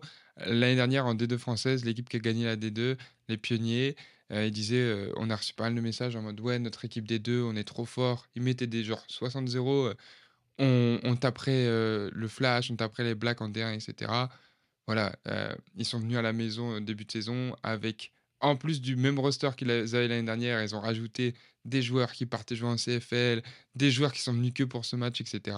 Ils ont pris leur 49 à 7 et ils sont rentrés chez eux et ils ont remis leur perspective en question. Là, c'est pareil, je sais qu'il y a des équipes D2 qui se disent en mode Ah ouais, ouais, en France, on va monter en D1, on va taper la D1. Non, il y a des équipes, il y a, je sais pas, il y a un, gap à tous les niveaux. Eh il y a un gap à tous les niveaux et encore plus si tu changes de catégorie. Genre, Mhm. c'est comme si tu dis la meilleure équipe U20 en France, elle bat la pire La équipe. pire élite. équipe euh, élite. Mais non, mais non, Mais non, les ils se adultes. font détruire. Ah, voilà. non, 100%. c'est sûr. Puis tout ça pour dire que, parce qu'on est, on est parti sur une tangente, Ouais, ouais. cette année, dans la draft CFL, et je veux mettre un caveat là, je veux pas, euh, je veux pas jouer à l'hypocrite. C'est rare que ça arrive. Je pense que c'est une des premières fois en 10 ans que c'est arrivé. Mais la AUS a produit plus de CFL draft picks cette année que la RSEQ. Donc, euh, j'ai le, breakdown ici, je peux vous le montrer. Il y a 72 joueurs qui ont été sélectionnés euh, dans la CFL Draft 2023, d'accord? Il y en a eu 15 euh, de la NCA, d'accord? Donc, c'est normal, il y a beaucoup de Canadiens qui jouent NCA. Ensuite, il y a eu 23 de l'OUA, OK? C'est plus que la NCA. Normal. On va chercher des joueurs canadiens, la majorité des joueurs canadiens jouent au, Canada, et la OUA a 11 universités, alors que Mhm. les autres conférences en ont 6 ou 5, d'accord? La Canada West, ça c'est impressionnant. 5 universités seulement qui jouent, 17 euh, draft picks. D'accord? La AUS, 5 universités seulement, les plus petits budgets, les plus petits bâtiments étudiants, attirent pas tout le temps les top prospects, 9 joueurs, dont Ouais. 5 de SMU. Pas SMU où Wow. Junior AO joue, mais bien SMU. Ouais, euh, non. Saint Sainte Mary's Mary's University. University. Il faut savoir que ça fait deux ans que je joue euh, maintenant au football universitaire. Ça fait deux ans qu'on n'a pas perdu contre SMU. C'est une équipe qui est. Non, non, mais c'est quand même. Puis c'est pour dire comme quoi c'est pas tout le temps le talent qui fait si une équipe est bonne ou pas. Ouais, ouais. SMU, c'est aussi euh, une équipe qui a. que depuis que je suis en- C'est une équipe qui a historiquement euh, a, dominé, fut un temps. C'est une équipe avec beaucoup Mhm. de- d'historique qui a été très forte. Mais depuis quelques temps, ça va mal dans la IUS. Donc, dans la pire conférence universitaire au pays, c'est une équipe de bas de tableau souvent. Pourtant, ils ont produit cinq joueurs CFL. Donc, si- si c'est pas l'exemple parfait de juste va où tu peux jouer, va où tu peux compétitionner, je sais pas quoi d'autre vous dire. Puis finalement, la RSEQ a produit huit joueurs. Bon, c'est une mauvaise Ouais. année pour la RSEQ en termes de juste joueurs qu'ils ont, qu'ils ont été, euh, qui se sont présentés. Pas en train de dire que ces huit joueurs-là sont pas bons. C'est juste que c'était un smaller class. La COVID a fait que beaucoup de gars ont reclassify, tout ça. En général, il y a tellement de ballons à RSEQ, le niveau est vraiment bon. Puis la RSEQ, à chaque année, va produire des CFL draft picks. Là. Je suis pas en train de, de Bien dire c'est le déclin de la RSEQ ou quoi que ce soit. Entre Non, autres, ils ont eu du le second overall pick, un linebacker de, des Carabins. Euh, donc la RSEQ va très bien. Mais c'était juste pour dire comme quoi, quand, il, f- comme, quand c'est le temps là, pour beaucoup de jeunes joueurs en ce moment, que vous soyez en France, vous soyez au Québec, vous écoutez ça ici, là, je vous dis, pour chaque gars qui, qui, a, qui a rigolé quand j'ai dit que j'allais à Bishop alors que j'avais des offres euh, universitaires euh, au Québec et en Ontario, et que j'ai choisi Bishop, je vous dirais, un sur deux de ces gars-là ont fini leur carrière sans faire une apparition de match en universitaire. Ne- N'écoutez pas le hype. N'écoutez pas, choisissez pas une université pour, pour passer à TVA Sport. Choisissez pas une université pour faire un beau post Instagram. Choisissez pas une université pour que les gens disent Oh ouais, tu joues là. Non, non. J'en connais des porteurs de manteaux, là. Des gars, ils ont gagné des coupes vanille avec des manteaux, là. Genre, euh, pas de casque, pas d'épaulettes, des manteaux. Oui, oui, j'ai. Et ils mettent les mêmes. Non, non, mais moi, je veux que tout le monde ait l'image. Et je vous dis, ces gars-là, ils font le même, la même muscu à 6 h du matin que le reste de l'équipe. Ils font les mêmes pratiques toute l'année. Ils font les mêmes sacrifices par rapport à leur emploi, par rapport à leurs euh, euh, études, par rapport à leur mode de vie, par rapport à leurs amis, à leurs relations, pour porter un manteau. En tout cas. En gros, vaut mieux, vaut mieux être un starter, euh, que carrément ça puisse payer tes études euh, à SMU qui est, qui est en AUS, qui n'a pas une super bonne fiche, que être OK à Laval dans le meilleur programme au pays. Et au final, euh, tu joues pas, tu joues jamais, t'es pas habillé, etc. Tu fais tes 50, t'as pas fait un match. Mhm. Donc voilà, prenez des décisions sages. Et allez où est-ce que les équipes ont un plan pour vous. Les cinq joueurs qui ont été draftés de SMU et que- qui pourraient, ont une chance d'avoir une grande carrière CFL, pas tous, bien sûr. La, chance, la réalité est que beaucoup d'entre eux vont avoir des petites carrières, c'est juste les statistiques. Je pense que la, la carrière moyenne en CFL dure euh, deux ans. Mais pour ces cinq-là ont une opportunité. Juste avoir leur pied dans le cadre de porte, c'est déjà grand. La CFL, c'est exclusif, là. Ces cinq joueurs-là, c'est pas parce qu'ils auraient été recrutés par Laval euh, à l'époque, parce qu'ils auraient fini par avoir cette opportunité-là. Peut-être qu'à Laval, ça n'aurait pas fité. SMU a Ouais, vu sûr. quelque chose en eux. Donc, allez à l'équipe qui voit quelque chose en vous. Pas, on s'en fout de, de, de- elle joue dans quelle conférence? Ah, C'est sûr, aller chercher une bonne institution, aller chercher un coaching staff qui a l'air réputé. Là, comme on a dit, il y, a des- il y a des mauvais programmes en collégial Détroit, par exemple. Peut-être que c'est Mhm. mieux de rester en France, on l'a dit. Mais, anyway, juste pensez plus à vous et pensez moins au hype. Pensez moins à ce que les autres Voilà. vont dire. Ouais. Et puis, même sur un autre côté, pensez aussi études. Allez là où il y a un programme qui vous intéresse, parce que le foot, ça ne durera pas tout toute votre vie. C'est vrai. Venant d'un gars qui n'a pas de diplôme universitaire. Ouais. Mais j'ai je suis diplômé de la street. Voilà. Il y a un autre gars euh, dont tu voulais nous parler qui va devoir faire un choix universitaire bientôt, là. Il a fait son choix universitaire. C'est Ouais. sorti. Ouais. Donc, Ok, pas- je savais pas qu'il avait fait. Ok, Et- j'avais Ah, pas ben compris c'est moi. parfait, on va voir ta réaction organique. Donc, Bronny James, le fils à LeBron James, ben, un de ses fils, qui est, euh, qui est un joueur de basket de high school aux États-Unis, très hype, il a des millions de followers. Vous voyez tout le tralala. C'est Euh, simple, c'est le plus gros, c'est la plus grosse valeur NAL, on en a déjà parlé, mais c'est, il est valorisé à, son image est valorisée à genre 8 millions, un truc comme ça. Il a jamais joué au lycée, valorisé à 8 millions. Il a jamais joué à l'Uni. À l'université, ouais, pardon. euh, Bronny James a fait son choix. Il a choisi euh, USC, donc euh, University of Southern California. Puis, euh, c'est ça. Tu sais, moi, moi je suis pas trop dans. Je vais pas vous mentir, je suis pas trop trop le basket high school, euh, le- la NCAA basketball non plus, à part quand c'est March Madness. Mais un truc euh, qui m'a vraiment intéressé, c'est que LeBron James, après que l'annonce est sortie de son fils, a fait un tweet. Puis il a Mhm. dit si je me trompe pas, si c'est pas mon arrière-grand-mère que j'ai pas rencontré, euh, Bronny James serait le premier fils, euh, la, premier, euh, la première personne de la famille James à attendre une université. Ouais, gros. Puis ça m'a vraiment mis en perspective pendant deux secondes à quel point c'est grandiose la vie de LeBron James quand tu y penses là. Ouais. Passer de en une génération, ben en deux générations dans ce cas-ci, de la pauvreté là, vraiment le hood en Ohio, euh, mère monoparentale, euh, vi- tu sais, vivre dans des conditions, bon c'est pas le tiers monde, mais des conditions très très précaires, ont pas d'argent plus que ça, ils jouent au basket euh, communautaire ou pour le high school public, tu vois ce que je veux dire? Et quelques années plus tard, son fils s'en va à l'université, une université prestigieuse, on a full scholarship. Il est un des hommes les plus riches au monde. Il joue dans Space Jam. Ce fils, l'autre fils a joué dans Space Jam. Ses enfants ne pourraient jamais jouer au basket et être set for life. C'est Ouais, des trust fund babies. In a span of one lifetime. C'est quelque chose d'extraordinaire. Puis ça m'a ça m'a vraiment mis en perspective la carrière de cet homme que je regarde et que comme il a tellement fait de choses que je banalise. Genre hier, il y avait la game Ouais. Lakers Golden State. J'ai failli pas la regarder en mode ah. Tu sais, on, on- est conscient d'à quel point Michael Jordan était grandiose. Les choses qu'il a Mhm. accomplies sont incroyables, mais j'ai l'impression qu'on banalise LeBron James parce que ça se passe devant nous. Non, c'est sûr, c'est parce que c'est actuel. Mais les gens dans 50 ans, ils vont dire quoi? Il y avait LeBron James à votre époque? Parce qu'il y a de plus en plus de stars et tout en NBA, etc. Mais il a marqué une, une euh, legacy, comme on dit, il a une génération. Et euh, non, c'est incroyable. Le, genre, c'est fou. Grâce au sport, tout ça, c'est le premier à aller à l'université. Parce qu'on sait que, du coup, euh, aux États-Unis, ça coûte bien cher d'aller euh, à l'université. Mhm. Et euh, ouais, non, franchement, incroyable. USC, euh, c'est cool, stylé. Je pense que USC, ils ont un shot. Après, je sais pas, c'est pas un... ah, si, peut-être au basket, un joueur a plus d'impact, mais ils ont peut-être un shot au championship avec Brony. Hein. À voir, je sais que cette année, ils avaient fait le, le March Madness, mais ils se sont fait Mhm. éliminer à la première ronde. Bronny, comme je t'ai dit, j'ai pas assez suivi. Je, je connais le hype autour de lui, mais j'ai j'ai cru voir sur Twitter que quelques personnes critiquent en mode Oh, il est pas tant un grand joueur, il se fait drafter aussi haut parce que c'est un. euh, c'est le fils à LeBron James. Ouais. Parce qu'il faut savoir que la- les prédictions pour la prochaine draft NBA étaient déjà sorties il est, avant même qu'il rentre à l'Uni, parce qu'ils le font d'avance, eux. Ils font des fois Mhm. deux, trois ans avant, en avance. Il était dans le top 10 des, des potential draft picks avant même d'avoir fait son année euh, obligatoire à l'Uni ou euh, ailleurs. Faut que tu fasses, faut que tu sois one year removed du high school Ouais. pour être drafté NBA. Euh, donc, à voir, je sais pas s'il est dominant comme d'autres euh, joueurs qui seraient qui auraient pas le nom James, qui auraient autant de hype euh, médiatique serait, genre. Je sais pas comment dire. Mais, mon Dieu, s'il a la...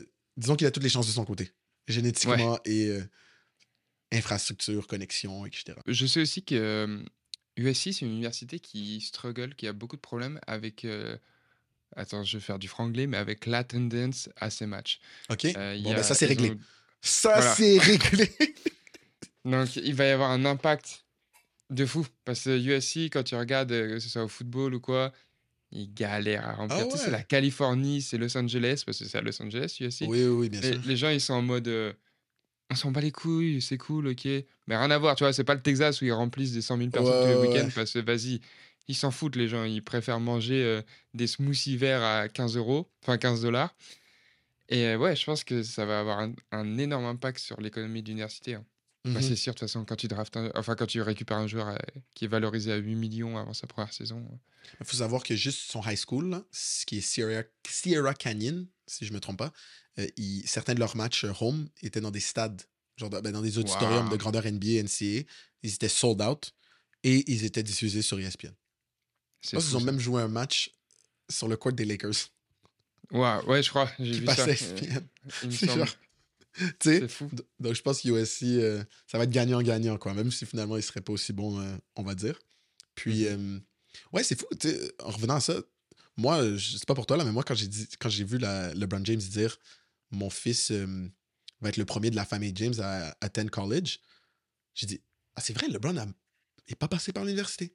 Et non, c'est fou, hein.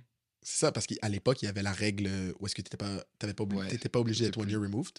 Et donc, LeBron est passé directement du high school à, Ohio, où il habitait, à la NBA. Et ça, ça ajoute encore plus à ma, ma fascination pour son succès parce que il était de mon. J'ai vu une entrevue l'autre jour, là, un extrait d'une entrevue sur Twitter, où le reporter, il, dit- il dit à LeBron, je vais le traduire là, vous, êtes- vous êtes conscient que si vous n'avez pas une carrière des, genre des plus de, digne des plus grands joueurs, et on parle pas juste d'un championnat, là, on parle de All-Pro, on parle de Hall of, multiple All-Pro, on parle de multiple championships, multiple, euh, euh, un Hall of Fame induction. Vous êtes conscient que les gens vont dire que vous êtes un bust. Vous êtes le most hype high school player of all time. Et LeBron, que je pense, c'est soit il venait de jouer une saison, il n'avait pas encore joué une saison, il est là. Ouais, je suis conscient. Puis aujourd'hui, il a, cette année, il a gagné, euh, il a battu le record de plus de points dans la NBA. Je, Ouais. Si je dis pas de bêtises, il a 5 rings ou 4. genre, c'est. Puis Ouais, oui, je sais qu'on le critique beaucoup, mais my God, man. Genre, C'est fou.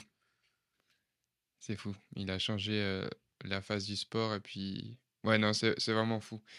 Euh, pour continuer, euh, entre père et fils athlètes, Mhm. euh, je veux parler de Colorado. On en a déjà parlé plein de fois avec Deion Sanders, Prime, euh, le joueur, enfin Prime, pas le YouTuber, attention, mais l'homme qu'on appelait Prime quand il jouait à NFL, etc. Prime time. Euh, prime time, évidemment, parce qu'il faisait le show. À Colorado, je veux, je sais pas si tu as vu ça passer, j'ai vu ça passer et je me suis dit, il faut absolument qu'on en parle. À ton avis, depuis le Spring Game de Colorado, donc il y a quelques semaines, combien il y a eu de personnes dans le transfert portal de Colorado Ah, je le sais, je le sais. je- ça, a fait, Ah euh, ça a fait polémique dans mon groupe chat de foot euh, des Gators, là. Euh, une cinquantaine, man. Fucked Ouais, up, il y a eu Ouais. 51, et là c'était il y a, il y a une semaine que j'ai trouvé l'info, donc peut-être plus maintenant. Mais juste après le, le Spring Game, il y a 51 joueurs qui sont rentrés dans le transfert portal. Ouais, dans, dans la semaine qui a suivi, là. Il a changé la phase du programme, il a ramené beaucoup de compétitivité. Il y a des gars, ils ont peut-être commis il y a deux ans à, à Colorado en se disant Ouais, vas-y, Ça va chill. ça va Le weed est légal. Exact.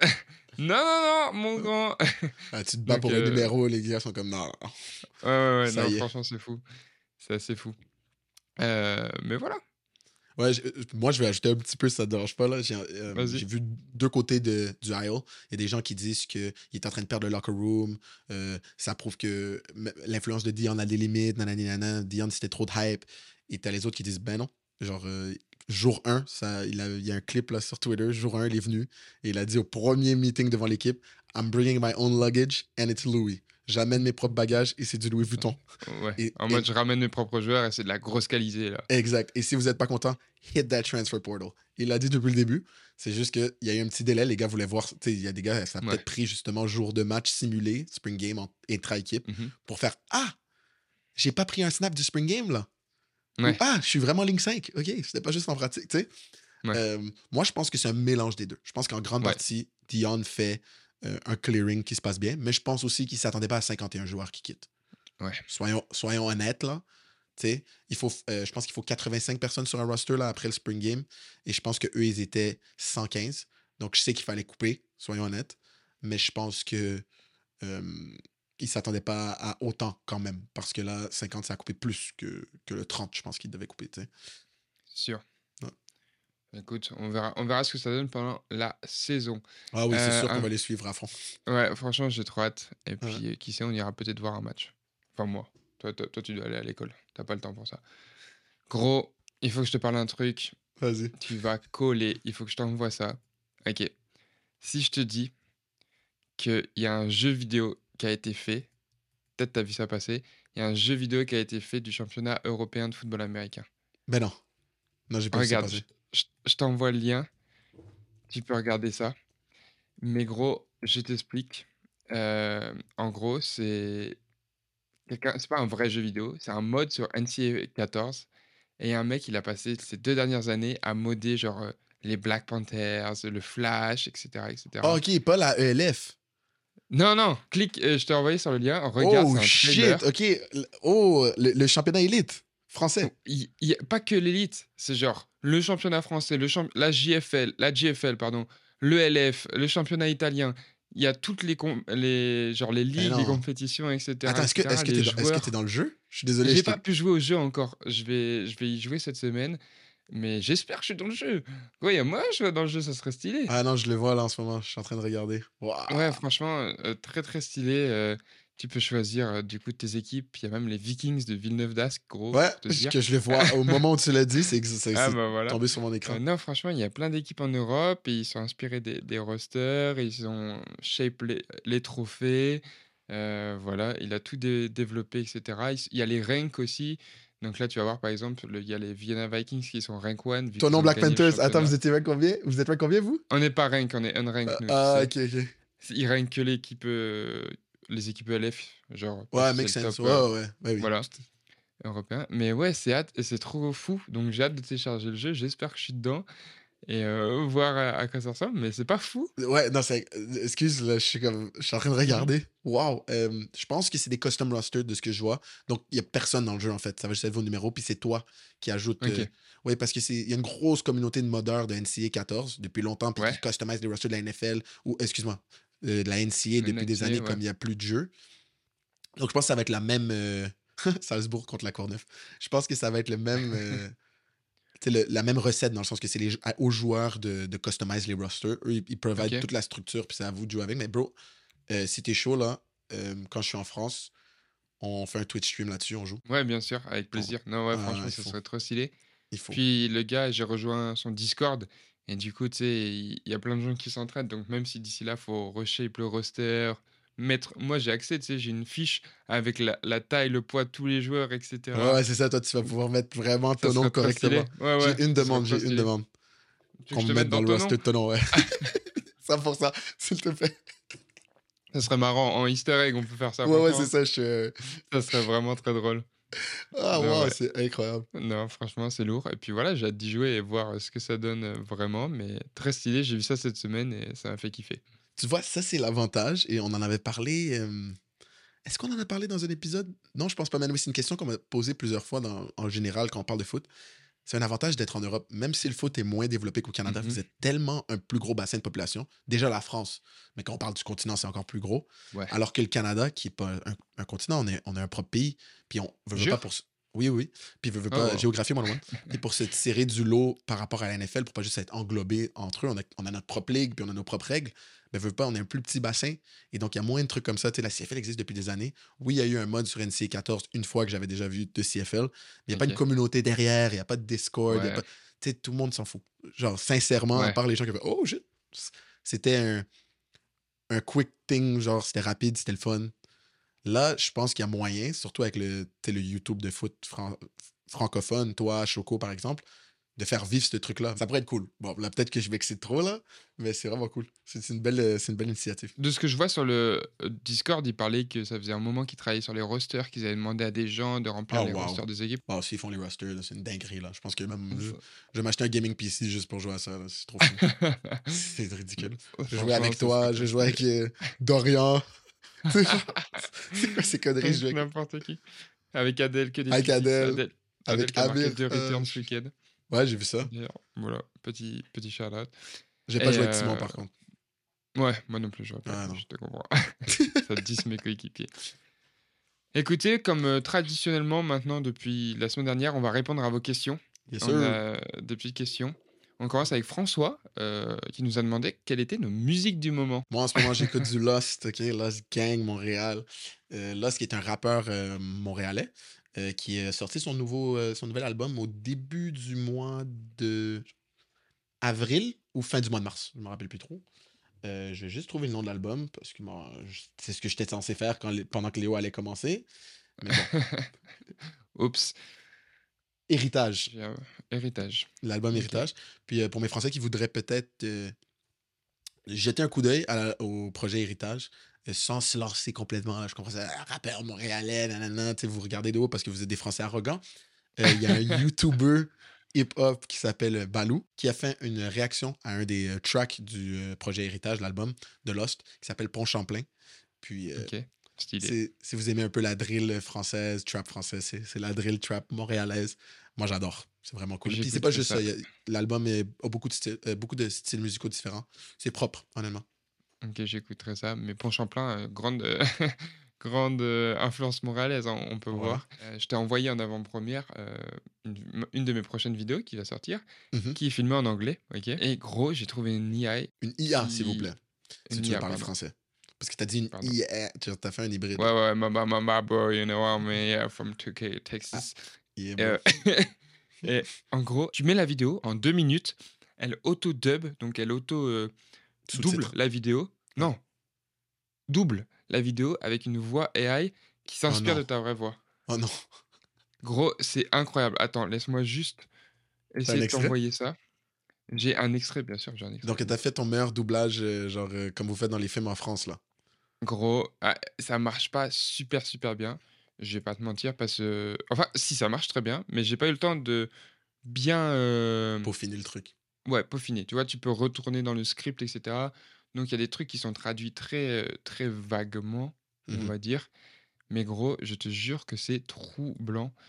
Euh, Est-ce que je t'as une voix, genre, américaine cringe, là, comme... euh, Est-ce qu'ils t'ont... Tu sais, comme... Moi, euh, en fait, le problème, c'est que moi, Ride, j'ai- là? Hey, man! Ouais, non, euh, j'ai traduit l'anglais en français. Donc, vu que moi, je parle français un peu dans la vidéo, moi, ça m'a juste mis une voix, on dirait ma voix, mais c'est pas vraiment ma voix. Je sais pas si ça fait du sens. Ouais. Mais euh, le, la personne américaine avec qui j'ai fait la vidéo, sa voix à elle, par contre, elle a vraiment euh, été traduite. Et euh, c'est troublant. Premier degré, c'est je- troublant. Je veux voir ça. Wesh, c'est le Sartel. Aujourd'hui, on se retrouve à Austin et plus particulièrement à l'Université de Texas pour visiter le complexe de football avec mon gars Jordan, receveur là-bas depuis déjà 5 ans. Si vous kiffez ce genre de contenu, dites-le moi dans les commentaires et on est parti. Juste- Déjà, il a dit wesh, c'est le sartel. Puis c'est c'est vraiment bizarre. Est-ce que c'est ça le plan? C'est impossible, tu vas, tu vas release la vidéo comme ça, là. Non, c'est pas ça le plan du tout. Mais j'ai trouvé ça et c'était marrant. Ok, ok, ok. Mais c'est quoi? Le plan, ça serait de le mettre par-dessus sa voix à lui? Non, même pas. En fait, je pensais que quand j'ai trouvé l'AI, Tu pensais que ça allait sub et non dub? ouais, et non Ok. dub, exact. Ok, attends, laisse-moi regarder la vidéo du gars. Vas-y. Nous sommes à l'Institut de football de Texas. C'est ici que vous entrez pour la première fois. La première chose que vous voyez, c'est le hall de femmes. Tous les trophées, tous les accolades que l'équipe a atteints. Ça fait vraiment euh, documentaire américain traduit sur une Mhm. chaîne française avec la voix par-dessus. Lui, lui, ça, lui, ça va. Mais tu sais pourquoi? Selon moi, c'est parce que on connaît, les gens qui vont regarder connaissent pas sa voix. Juste, Ouais, il n'y a aucun problème, la voix générique. Mais toi, ça fait vraiment... C'est bizarre. Ouais. Ouais, tu pourrais quasiment le faire ça pour lui. Si tu voulais Ouais, vraiment. mais- ouais, vraiment. Mais en vrai, on va aller au sous-titre et tout. On va pas dénaturaliser. Je pense aussi, je pense que c'est mieux. Puis je pense que ton audience un peu plus jeune, comme donc notre âge est plus jeune, ont une compréhension de l'anglais qui est pas incroyable, mais qui est Mhm. fonctionnelle. C'est sûr. Si euh, j'avais accès au, aux features YouTube comme MrBeast, où il y a un YouTuber en France qui s'appelle Le Rire Jaune qui a accès à ça, en gros, tu peux mettre différentes pistes audio. Tu peux mettre une vi- ta vidéo avec une piste audio française, une- ta vidéo avec une piste audio anglaise. J'aurais fait ça, tu vois. Pourquoi eux, ils ont accès euh, à ça et pas toi? Parce que eux, ils ont des millions d'abonnés. La discrimination, ça. Ça, c'est pas De- correct, ça. Non, de fou. On, Trop- euh, trop la est-ce rage. qu'on euh, on va Moi, protest? j'ai Euh, ouais, je suis chaud. On peut aller protester. Hmm. Euh, Comme des vrais Français? Ou par contre, je sais pas. Ouais, on va brûler des poubelles ouais, et des panneaux. Let's go. Let's go. On a une- Moi, j'ai pas répondu à ma musique du moment. On a des Oh, c'est vrai? la M. C'est Ma vrai. musique du moment, et gros, je vais décevoir beaucoup de personnes. Euh, non, pas décevoir. En ce moment, j'aime beaucoup toujours l'album de Metro Booming. Franchement, j'ai vraiment, je pense que c'est mon album préféré euh, ces derniers temps. Donc j'écoute ça. Et sinon, euh, je me refais la discographie de Justin Bieber en ce moment. Notamment l'album Journals, qui est un album que j'ai pas beaucoup écouté. C'était ma période où je disais, ouais, Justin Bieber, pas ouf. J'ai eu une période comme ça, très courte. Mais voilà, c'est quand il a sorti cet album. Donc voilà, j'écoute ça en ce moment. C'est l'affaire le plus low sartel possible. Euh, Mhm. Journal, c'est celui où il y a. C'est quel... Dis-moi la chanson genre principale. de Il y a genre. Il y a genre. euh, Je me situe. il n'a pas eu tant de hits dans celui-là, mais il y a All That Matters. You're all that Euh, matters to me. Ok, oui. Exact, Ouais, voilà. C'est ça. Ah non, c'est un bon album. C'est un bon Ouais. album pour ce que c'est. Genre, c'est pas mon artiste préféré, mais j'ai rien contre sa musique. Euh, L'album de Metro Booming, par contre, euh, je l'ai même pas, je l'ai même pas écouté. Oh, wow, non, je te conseille. Pour Moi, te dire, l'autre jour, il y a un track, la, la, la track avec Drake et 21 Savage dessus, là, qui est quand même Mhm. vraiment populaire. Il y a un gars qui la joue au milieu de notre spring camp, un, un de mes coéquipiers. Puis j'ai dit, ah, c'est quoi, c'est un AI beat de Drake encore, là? Je connais les chansons de Drake. Et tout le monde m'a insulté. Tout Eh le ben, ils monde. ont raison. Puis j'étais comme, hein? Puis je suis comme, ok, mais c'est dans quel album? Parce que, mais c'est l'album à Metro. Puis je suis comme, pourquoi Metro Boomin a un album? Genre, pourquoi. Ah, Tu sais, à la la DJ genre, je comprenais Ouais, I guess you- I don't know. I don't know where I was euh, dans les... C'est quoi, c'est sorti il y a quelques mois? Ouais, ouais, ouais. Dirais j'étais en fin de session universitaire. Tout s'explique. Mais euh, non, je te, je te conseille, franchement, il y, a- il y a des bangers. Et euh, d'ailleurs, tu parles de tes coéquipiers, gros, il y a un truc qui m'a fumé. Hmm. Ils ont mis dans ton locker une, photo, une petite photo de toi. Parce que là, tu pars au East West, comme si t'étais mort. Ils ont mis une petite photo de toi. c'est du trou de cul. C'est même pas parce que je partais au East West en plus. En Ah fait, euh, en fait c'était notre spring camp, OK? Donc, euh, notre camp de printemps d'une semaine qui finit aussi avec un scrimmage intra-équipe, euh, exactement comme aux États-Unis, sauf que eux, ça s'est passé avant. Euh, C'est un peu les États-Unis en français, quoi. Exactement, Léo. Excellent. Donc, c'est ça le croissant de merde. Donc, euh, moi et l'autre, euh, mon autre coéquipier qui part au East West, notre running back euh, David Chalou, on s'est fait dire de de seulement faire les deux premiers jours du spring camp. Donc, Et vous faites quoi de l'école pendant ce moment-là? L'école est terminée. C'est en fait Ok, d'accord. ouais, la dernière journée de- d'examens finaux. Puis le spring camp commence genre le lendemain ou le surlendemain. Ok. Donc, c'est ça, moi, puis, puis David, on a seulement fait les deux premiers jours. Sauf que moi, le vendredi, qui était la journée du scrimmage intra-équipe, je devais absolument aller faire un rendez-vous médical au Kiro, pendant le sc- parce que c'était le seul euh, temps qu'il m'avait donné. Puis il fallait que je règle un petit truc, justement, avant euh, de partir pour les Swiss. Donc, euh, mon coach savait, c'était correct. De toute façon, j'allais pas vraiment aider en plein scrimmage. Là. C'est comme c'est trop tard, là, c'est le temps de juste de performer. Mhm. Euh, et c'est à ce moment-là aussi qu'ils sont venus avec des petits awards euh, juste avant ce scrimmage-là. Les- L'administration sportive de Bishop avait reçu, I guess, les petits awards de, de notre scholarship. En fait, c'est on est trois joueurs dans l'équipe. C'est euh, la scholarship que, athlétique que nous, on a est au nom de ce monsieur-là et il donne des awards euh, à certains joueurs, joueurs qui, ont, qui sont boursiers de lui. Tu comprends? C'est la Goldberg Scholarship. Et euh, donc, il était dans mon casier. Les gars ont vu ça et l'ont placé comme ça. Et, ils ont pris la photo. Des débiles. Très drôle. Non, c'était très drôle. Ça m'a fait énormément rire, en tout cas. Euh, Est-ce que tu as un petit pet peeve cette semaine? Parce qu'on arrive à la fin de cet épisode et comme d'habitude, à notre fin, euh, on- a notre pet peeve. Mais avant ça, Mhm. qu'est-ce qu'il faut qu'ils fassent, les gens? Mais premièrement, les gens euh, qui sont sur Spotify ou sur Apple Podcasts, qui ne l'ont pas encore fait, ils doivent suivre le podcast et doivent définitivement nous donner 5 étoiles comme si on était leur Uber driver préféré. Ça va de soi. Non, c'est normal. C'est qu'on- Nous, on n'a pas juste des bonbons dans la portière. On a genre tous les snacks que tu veux, on a des sodas, un mini frigo, etc. etc. 100%. Donc ça, pensez à nous suivre aussi sur nos réseaux sociaux, à continuer de poser vos questions euh, sur Instagram, dans les commentaires. Maintenant, il y a les commentaires Spotify en plus, grave stylé, Mhm. les commentaires YouTube, et continuez à suivre le podcast, nous donner vos retours, ça fait très très très plaisir. D'ailleurs, voilà, je dis dans cet épisode, on l'a jamais dit euh, ouvertement, mais on va avoir des invités. Voilà. Oui. Il y aura des épisodes avec des invités. 100%. On a déjà joké par rapport à ça, mais là c'est vrai, ça va être 7, on aura des invités. Donc dans les prochaines semaines, préparez vos, vos esgourdis, euh, vos écouteurs et euh, votre paquet de popcorn parce qu'il y aura des invités. Et laissez-nous savoir, s'il vous plaît, quel invité vous aimeriez en particulier. Ça se peut que vous, vous nommez quelqu'un euh, auquel on a déjà pensé, mais ça se peut que vous nommez quelqu'un qu'on n'avait pas pensé, et grâce à vous, cet invité sera devant nous ou pas. Mais non, ouais, de fou. Si vous voulez faire la propagande pour votre invité, n'hésitez pas. Sur Mhm. Instagram, at Léosartel, L-E-O-S-A-R-T-E-E-L, et at cette semaine. C'est le chiffre semaine comme une semaine, mais sans le S à la fin, parce qu'il Mhm. ne sait pas écrire. Exactement. Le pluriel, j'ai jamais compris ça à l'école. C'est pour ça que je suis allé en anglais. Exact. Très bonne Voilà. décision. C'est quoi ton pet peeve cette semaine, Nick? Oui, mon pet peeve cette semaine euh, est en relation avec ce que j'ai dit tantôt. Donc, comme je vous ai dit, je suis allé au euh, chiropractor. Chiropractor. Comment on dit ça en français? Chiro Chirothérapeute. Chiropracteur. Non, chiropracteur. Ah, chiropracteur. Je suis allé au chiropracteur. La madame est sharp. Le service est incroyable. euh, tout est beau. Sauf que sa réceptionniste, c'est un cancer sociétal. Genre, sincèrement, Wow. j'espère tellement qu'elle écoute pas de podcast parce qu'elle est déjà à chaque jour. Tu sais, je suis allé peut-être, j'ai dû y aller peut-être six fois. Et à chaque fois, c'est une compétition, bro. C'est un stand-off. C'est genre qui va se diss le plus. Je comprends pas. Je veux juste mon traitement. Elle m'insulte à chaque fois, mais en sneak diss. Fait des commentaires. euh, elle m'a demandé si j'allais vraiment à l'école avec ma carte étudiante. J'ai dit, ben oui, madame. Elle m'a dit, ah, ben, de toute façon, c'est vous, hein. Si jamais vous. euh, Tu sais, genre, c'est- vous et votre conscience si jamais vous nous mentez par rapport à. à, euh, au rabais étudiant. Alors que le rabais étudiant, Ouais. c'est 5 dollars. C'est Ok. 5 dollars.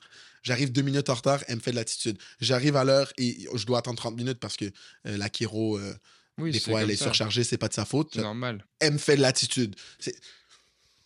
Ouh!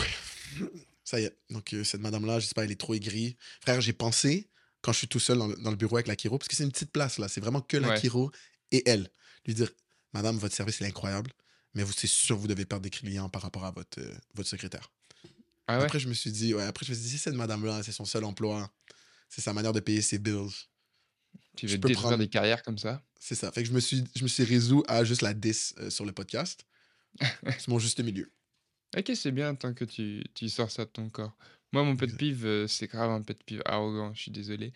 Euh, c'est la rançon de la gloire, on va dire. Mais en ce moment, à la fin des matchs, on joue à l'extérieur.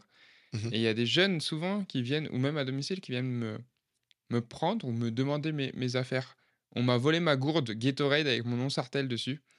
À la fin d'un match, c'est les joueurs, ils peuvent rentrer sur le terrain. Donc ça, un peu le Cette seum. gourde-là?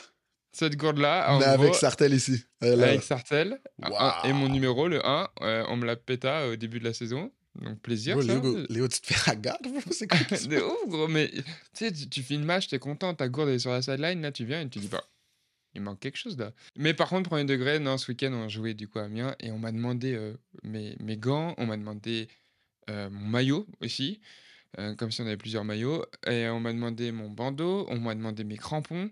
Et t'as rien donné. Euh, Bah non, j'ai rien donné. oh parce le que je- rat, oh le rat. Il redonne pas à la communauté. Et, et les gens, ils sont vexés quand je dis bah non. Bah gros, écoute, je paye mes gants. Genre, euh, je les paye quand même Ouais, comme ouais. vous. Même si j'ai un sponsor, je paye. J'ai peut-être des rabais et tout, mais je paye Ouais. mes gants. En Genre, mode, t'es un joueur je- NFL, bro. C'est ça, et genre, j'ai des gants à chaque match. Non, non, non, ça se passe pas comme ça. Non, le, le maillot aussi. Donc, ça, c'est pas un, problème, c'est mignon de demander. Mais si je dis non gentiment comme ça, faut pas bouder. Il y a des gens, je suis sûr, ils m'ont follow après ça. Ils ont dit, ah ouais, vas-y, ça sert à rien, lui. Ça- euh, Léo, il dit, je suis sûr, il va te follow. Non, non, il a vérifié. Ils l'ont unfollow. non, je sais rien, mais ouais, voilà, juste. Je peux pas. Je peux pas vous donner tout ça. J'ai donné un t-shirt une fois à un gars. Nice. Et je pense que c'est pour ça, parce que j'ai dû. C'était au Spartiate l'année dernière. Mhm. J'ai donné mon, tu sais, mon, ma camisole là, découpée blanche euh, avec écrit Black Panther, euh, Mhm. un, un ancien t-shirt qu'on m'avait donné. Et je lui ai donné à la fin du match. Il m'a demandé, il m'a supplié carrément. Il était, je t'en supplie, donne-moi un truc. Vas-y. Et du coup, il a dû dire à ses potes. Et là, cette année, il voulait me raqueter On parle de gens de quel âge à peu près? Entre 13 et 17 ans. Bon, tu vois, c'est juste des enfants qui t'écoutent, Léo. Je te le dis tout le Ouais, temps. voilà, c'est- non, c'est vrai. Non, c'est faux. Euh, Vous serez surpris de savoir que la plus grande, bah, ou pas, que la plus grande démographie qui écoute le podcast se situe entre 24 et 29 ans. Donc, ça Wow. va. Ouais. Je sais pas si toi C'est tu des vieux, la honte. Ouais, c'est ça. vous faites- Allez travailler. Non. On perd notre audience. On perd notre audience. Non Pourquoi? Non. Oh. Mais je peux comprendre. Non, la, la blague à part, c'est sûr que c'est des jeunes qui demanderaient ça. Je vois pas un homme de 30 ans venir te demander pour ton gear. là. C'est comme. Ouh, alors là. Petite anecdote, il y a un mec de 30 ans, ah non, même plus, un vrai daron, qui est venu Mhm. une fois à la fin d'un match, c'était cette saison, Et euh, il dit, il vient me voir, il me dit, ouais, Léo, du coup, euh, t'es OK pour passer 30 minutes avec mes enfants là Parce que euh, j'ai demandé à Dorian, il m'a dit que c'était bon. Et il regarde toutes tes vidéos, ils sont fans. Du coup, si vous, on pouvait passer 30 minutes ensemble et tout, euh, on va t'attendre, il n'y a pas de souci si tu dois te changer, mais voilà. Et c'était au moment où il y avait ma meuf du Texas et j'étais en mode, quoi? Et tu sais, je connais Dorian, genre, je sais que jamais de sa vie il aurait dit ça pour moi, tu vois. Ouais. Et il s'est dit, ouais, vas-y, je vais À, part- utiliser à part Dorian parce voulait faire une- à part s'il voulait, il voulait te prank. Ouais, voilà, mais euh, tu sais, c'est pas, genre, c'est pas son genre. Ouais. Et j'ai dit, ah bah là, je peux pas parce que je suis occupé et tout, Mhm. désolé. Mais c'est fou de demander à une personne de passer 30 minutes, genre, je suis pas babysitter. En fait, si je peux me permettre, il aurait pu demander, mais très différemment.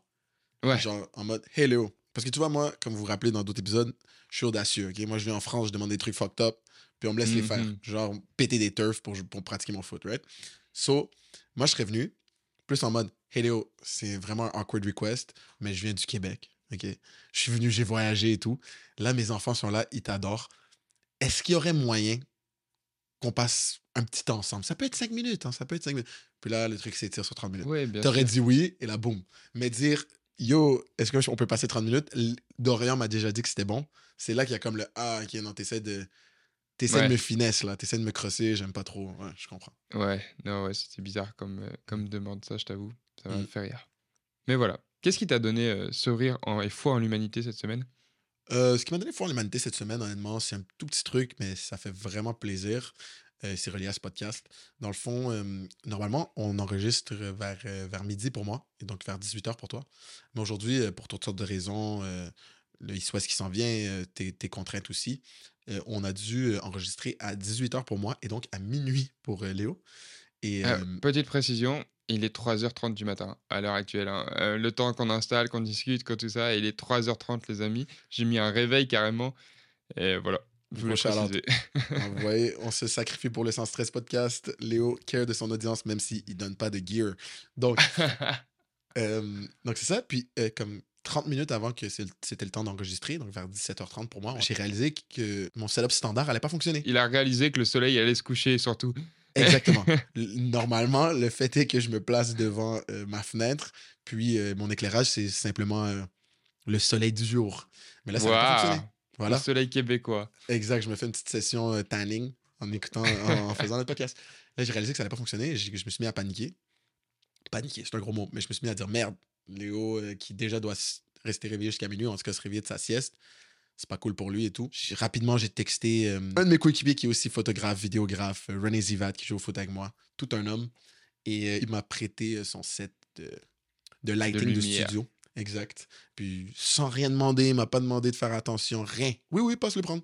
Boum. Ça, là, ça, c'est de l'amitié. Et ça, C'est des bon. gens que, que c'est cool d'avoir euh, dans son euh, réseau de contacts. Zivat, c'est un bon. Surtout que c'est- en matériel de travail en plus, donc euh, c'est Ouais. vraiment cool. Et Mhm. puis, euh, franchement, un petit, petit shout-out à Zivat parce qu'il shoot les photos. J'aime trop cette histoire. Je, je l'ai racontée hier ou, ce midi. En gros, Sliff, donc qui est euh, un genre, c'est comme Battle Sport ou euh. Weeball Sport. J'ai cité trois marques pour pas qu'on ait de Mhm. problème de sponsoring. euh, qui sont des marques de- d'équipement de, football américain, genre en mode visière. euh, Il y a un peu des gants, il y a des sleeves, du coup, des Mhm. tights, etc. Et comment, euh, comment ça s'est passé de base? Il avait juste euh, commandé une visière sur Sleeve? Non, non, non, non. À la base des bases, ils voulaient faire un photoshoot euh, pour nos recrues. Ok, C'était le week-end Ouais. des, des recrues qu'on fait souvent à Bishop. Donc, on invite des recrues souvent out of province. Puis on les fait passer une fin de semaine au même moment que Winterfest. Ok, Ok. Winterfest qui est comme un, un petit glue fest pour mes, pour mes Québécois, mais à Bishop. Euh, pour mes Mhm. Français, Musi- Un imaginez. festival de musique dans la neige où il fait froid. Ouais, dans la neige. Donc, ouvre, les Tout le monde connaît vraiment- de toute façon parce qu'il y a cette Ah ouais? fameuse vidéo de, de Loris où Ben il oui, va à exactement. Bon, ben c'est ça. Les se tu trouves Igloofest Puis il est. Tu sais, Loris, il doit toujours jouer un personnage, mais là, il genre, tu vois qu'il a craqué. Ouais. Il était comme, mais c'est quoi ce pays? C'est qui ces gens? Genre, Vraiment, il capote. Après, bon, ils sont pas représentatifs de la population complète, là, les Oui, gens oui. qui prennent la MDMA puis qui vont à Glowfest. Pas que tout le monde se drogue là-bas, mais bon. Il y a ça à Bishop, euh, version un peu plus relax, là, c'est une université. Sans la drogue. Ouais, ben, en théorie. Ouais, sans la drogue. À chaque année. Puis pendant ce week-end-là, on essaye de host euh, beaucoup de recrues hors de la province, on leur- que- qui sont prisés là, des, grands, des recrues qu'on Mhm. veut vraiment, puis leur faire passer un bon moment. Right? Et euh, donc, Zivat euh, voulait faire un photoshoot pour ces recrues-là euh, dans la neige. Ouais. Après avoir fait ce week-end de recrues, il y a tellement de gars dans notre équipe qui ont dit Ben non, ces photos sont trop stylées, moi j'en veux, moi j'en veux, moi j'en veux. Zivat a dit Vas-y, vas-y, je vais en faire pour ceux qui veulent. Et en plus, ça sera des photos pour la communication. Parce qu'il faut savoir Ouais. que Zivat, il run notre page Instagram. Ouais. Des plus grosses universités, c'est une équipe marketing au complet. là. Des gens, c'est leur, leur salaire. Genre, euh, au Carabin, par exemple, ils ont une équipe de Mhm. communication. Bien Il y sûr. a des gars, c'est leur job, ils ont des diplômes universitaires. Ils gèrent les communications pour le football du Carabin et probablement d'autres sports. Nous, c'est Zivat. ok? Fait Joueur. put- Ouais, Étudiant. Ouais, il fait une putain de job. Mais en fait, euh, imaginez Léo Sartel, euh, ce qu'il fait pour le Tonon. Zivat, c'est la même chose, mais sans le YouTube. Même pas. Ouais, ouais, ok, ok, ça va, ouais. Ouais, mais parce que gros, Zivat, il m'impressionne. Et puis, c'est pas les mêmes horaires. Et puis, il fait tout. Il fait les shootings. Et maintenant, il fait encore plus de trucs. Du coup, Ouais, là, fait- et, et ça. Et donc là, euh, euh, c'est ça, il s'est fait convaincre, OK, c'est bon, je vais en faire un autre avec des joueurs de l'équipe en ce moment. Puis, euh, je vais l'utiliser pour la communication euh, future. Donc, euh, emmené, euh, je, je me rappelle plus c'était quand exactement dans ma journée, mais j'étais dans le locker room sur notre sofa, probablement en train de faire une sieste. Non, j'étais dans la douche. J'étais dans la douche. Et Zivat, il sort sa tête comme ça. Moi, wesh! tu sais, c'est une douche ouverte. Il dit, t'es encore là pour euh, 20 minutes? Je dis, peut-être. Il dit, tu veux faire un shooting dehors? Je dis, oui. Boum! Je sors de la douche, je m'habille. On a fait le shooting. Il faut savoir que la visière Sleeves qu'on a utilisée, c'est une visière d'un ancien joueur qui l'a laissé là. Ok, Il a dit, ouais, les mauves, gardez-la. Il a donné à Zivat, garde-la pour des shoots. ok. Les photos sortent. On décide d'en poster une pour Reading Week. Reading Week qui est comme notre spring break euh, canadien. Ouais, c'est genre euh, la semaine d'études où t'es craint, t'étudies avant les examens finaux. euh, Exact, mais tout le monde sort, euh, va en voyage et se saoule, right? Voilà. Zivat prend une des photos que j'avais pris avec lui, euh, justement dans la neige, sur notre terrain enneigé et tout, avec la sleeve mauve. Où est-ce que je suis sur mon ordi, Mhm. d'accord? Il la poste, entre autres avec deux, trois autres photos. En fait, Sleeves screenshot la photo et le repost Ouais, sur leur compte. Et il me tag. ouais. Il me demande pas. Il me DM une fois que c'est posté, est-ce que c'est correct? Je dis oui, oui, bien sûr, il n'y a pas de souci. Ceci étant dit, voici le photographe, c'est avec lui qu'il faut vérifier. Genre, moi, c'est Ouais. chill pour moi, mais c'est avec lui qu'il faut vérifier. C'est lui qui a tout fait. Parce qu'il me disait, oh Nick, nice work, cette semaine, nice work. Et ouais, ils oublient les gens derrière la photo. hein. Exact. Et de, et de là, mais tu sais, moi, à- comme j'avais travaillé avec toi et tout, je savais automatiquement comment. Ouais, ouais, ouais. J'envoie à. Zivat, c'est lui qui va gérer. tu sais. Et de là, Zivat a, long story short, développé une relation euh, business avec eux. Et maintenant, il, leur- il lui envoie du gear Ouais, j'ai vu ça. de- Non, c'est stylé. Ouais. J'ai vu cette semaine, ils lui ont envoyé Vlal Gear et tout pour qu'il puisse Ouais. faire les shoots et tout. Donc, euh, Exact. donc très, très, très, très stylé, très cool. Et puis, ouais, franchement, c'est trop bien comme, comme histoire. Et pour être transparent, pour être purement transparent, Sleeves, euh, pour nous remercier pour le, pr- le premier shoot, mm, envoie à Zivat un peu de gear, m'en a envoyé aussi. Donc ça, c'était cool. C'est des bons. Ouais. C'est des bons. C'est bien euh, leur truc? J'ai pas encore essayé. euh, je, vais, je vais attendre ma saison, mais j'ai genre euh, des leg sleeves, euh, Ok. des ski masks, parce que je me suis dit, si Léo de Tonon les Bains joue avec un ski mask, j'ai le droit Ouais. moi aussi. Voilà. Ouais, non, non, parce que moi, je suis du hood un peu, donc fais gaffe. Ouais, ouais, Moi, j'ai pas vraiment de moment qui m'a donné foi en l'humanité cette semaine. J'ai plus un moment qui m'a donné foi en toi, en vrai. Et en gros, c'est là, c'est ce- notre dernière euh, grosse discussion avant le East-West. Et en vrai, je suis trop content parce que moi, je t'ai vu au des moments de football où c'était la galère, où ça allait pas bien, où il y a des larmes qui ont coulé, des moments durs. Oh, Et là, pourquoi tu vrai- dis ça sur Internet? Et non, mais c'est vrai, c'est le sport. J'ai jamais pleuré. Même quand je suis né, je pleurais pas. Et là, euh, c'est la. Tu sais, il y a quelques mois, euh, on a eu un appel. Voilà, je dis les choses euh, claires et transparentes où euh, t'étais pas bien parce que il y avait des, ton éligibilité pour le euh, East-West qui était remise en cause, beaucoup de trucs remis en cause, que c'était un des trucs que tu aurais aimé faire une fois dans ta carrière et que c'était vraiment pas sûr et que ça te faisait douter de toi. Et au final, là, c'est là, c'est demain que tu pars. C'est tout à l'heure même. Ouais, Donc, euh, dans, voilà, Dans suis- 12 heures, là, je suis dans le train. Ah, je suis fier de toi, content, et j'ai hâte qu'on qu'on débriefe ça et que voilà, c'est quand même un gros achievement et je suis fier de toi. Donc c'est ça, et je voulais le dire en live. C'est vraiment gentil, mon ami. Ça fait vraiment plaisir. Je m'attendais pas à ça. Puis, euh, ouais, ouais, Ben, je- j'espère juste. euh, j'espère rendre fier les gens qui me supportent. Je m'en calisse de, de l'extérieur. Je m'en fous de ce que les gens pensent de moi, qui, que je connais pas, mais genre, j'ai un petit groupe de gens qui m'ont toujours supporté. Football West en fait partie. Je sais qu'on n'est pas censé nommer des gens, mais je nomme les gens, je m'en bats les couilles. Léo, Jerry, Nijad, euh, Olivier, Ralph. euh, J'en oublie sûrement, mais shout out, là, ma, ma copine, bien sûr. Euh, c'est vraiment les gens, tu sais, ma famille aussi, mais genre, eux, c'est Mhm. les gens qui care activement de mon foot, là, qui viennent voir des matchs, qui me posent des questions et tout. Donc, euh, j'espère les rendre fiers euh, pendant cette semaine-là, puis ensuite me rendre fier moi aussi, parce que moi, le foot, c'est qu'un rêve d'enfant pour moi. J'ai jamais eu de pression. Moi, j'ai pas eu des. Contrairement à beaucoup de monde, ma mère, ma mère peut même pas nommer je joue quelle position. ma soeur est venue voir un match dans toute ma carrière. Genre, ils sont contents pour moi, mais c'est pas. J'ai pas une pression de rendre la famille fière par rapport au foot. C'est vraiment quand je vois les gens être heureux pour moi, je me dis waouh. Genre quand je vois les gens être contents quand je réussis au foot, les gens que j'aime, ça me rend trop heureux. Fait que euh, 50% pour moi, 50% pour eux. C'est bien. J'ai hâte euh, du prochain épisode où on parlera de tout ça. Et puis bon courage là-bas. Merci d'avoir écouté ce podcast. Euh, pensez à nous suivre sur toutes les plateformes euh, d'écoute. On est très content de continuer à grandir ça avec vous chaque semaine, tous les mercredis.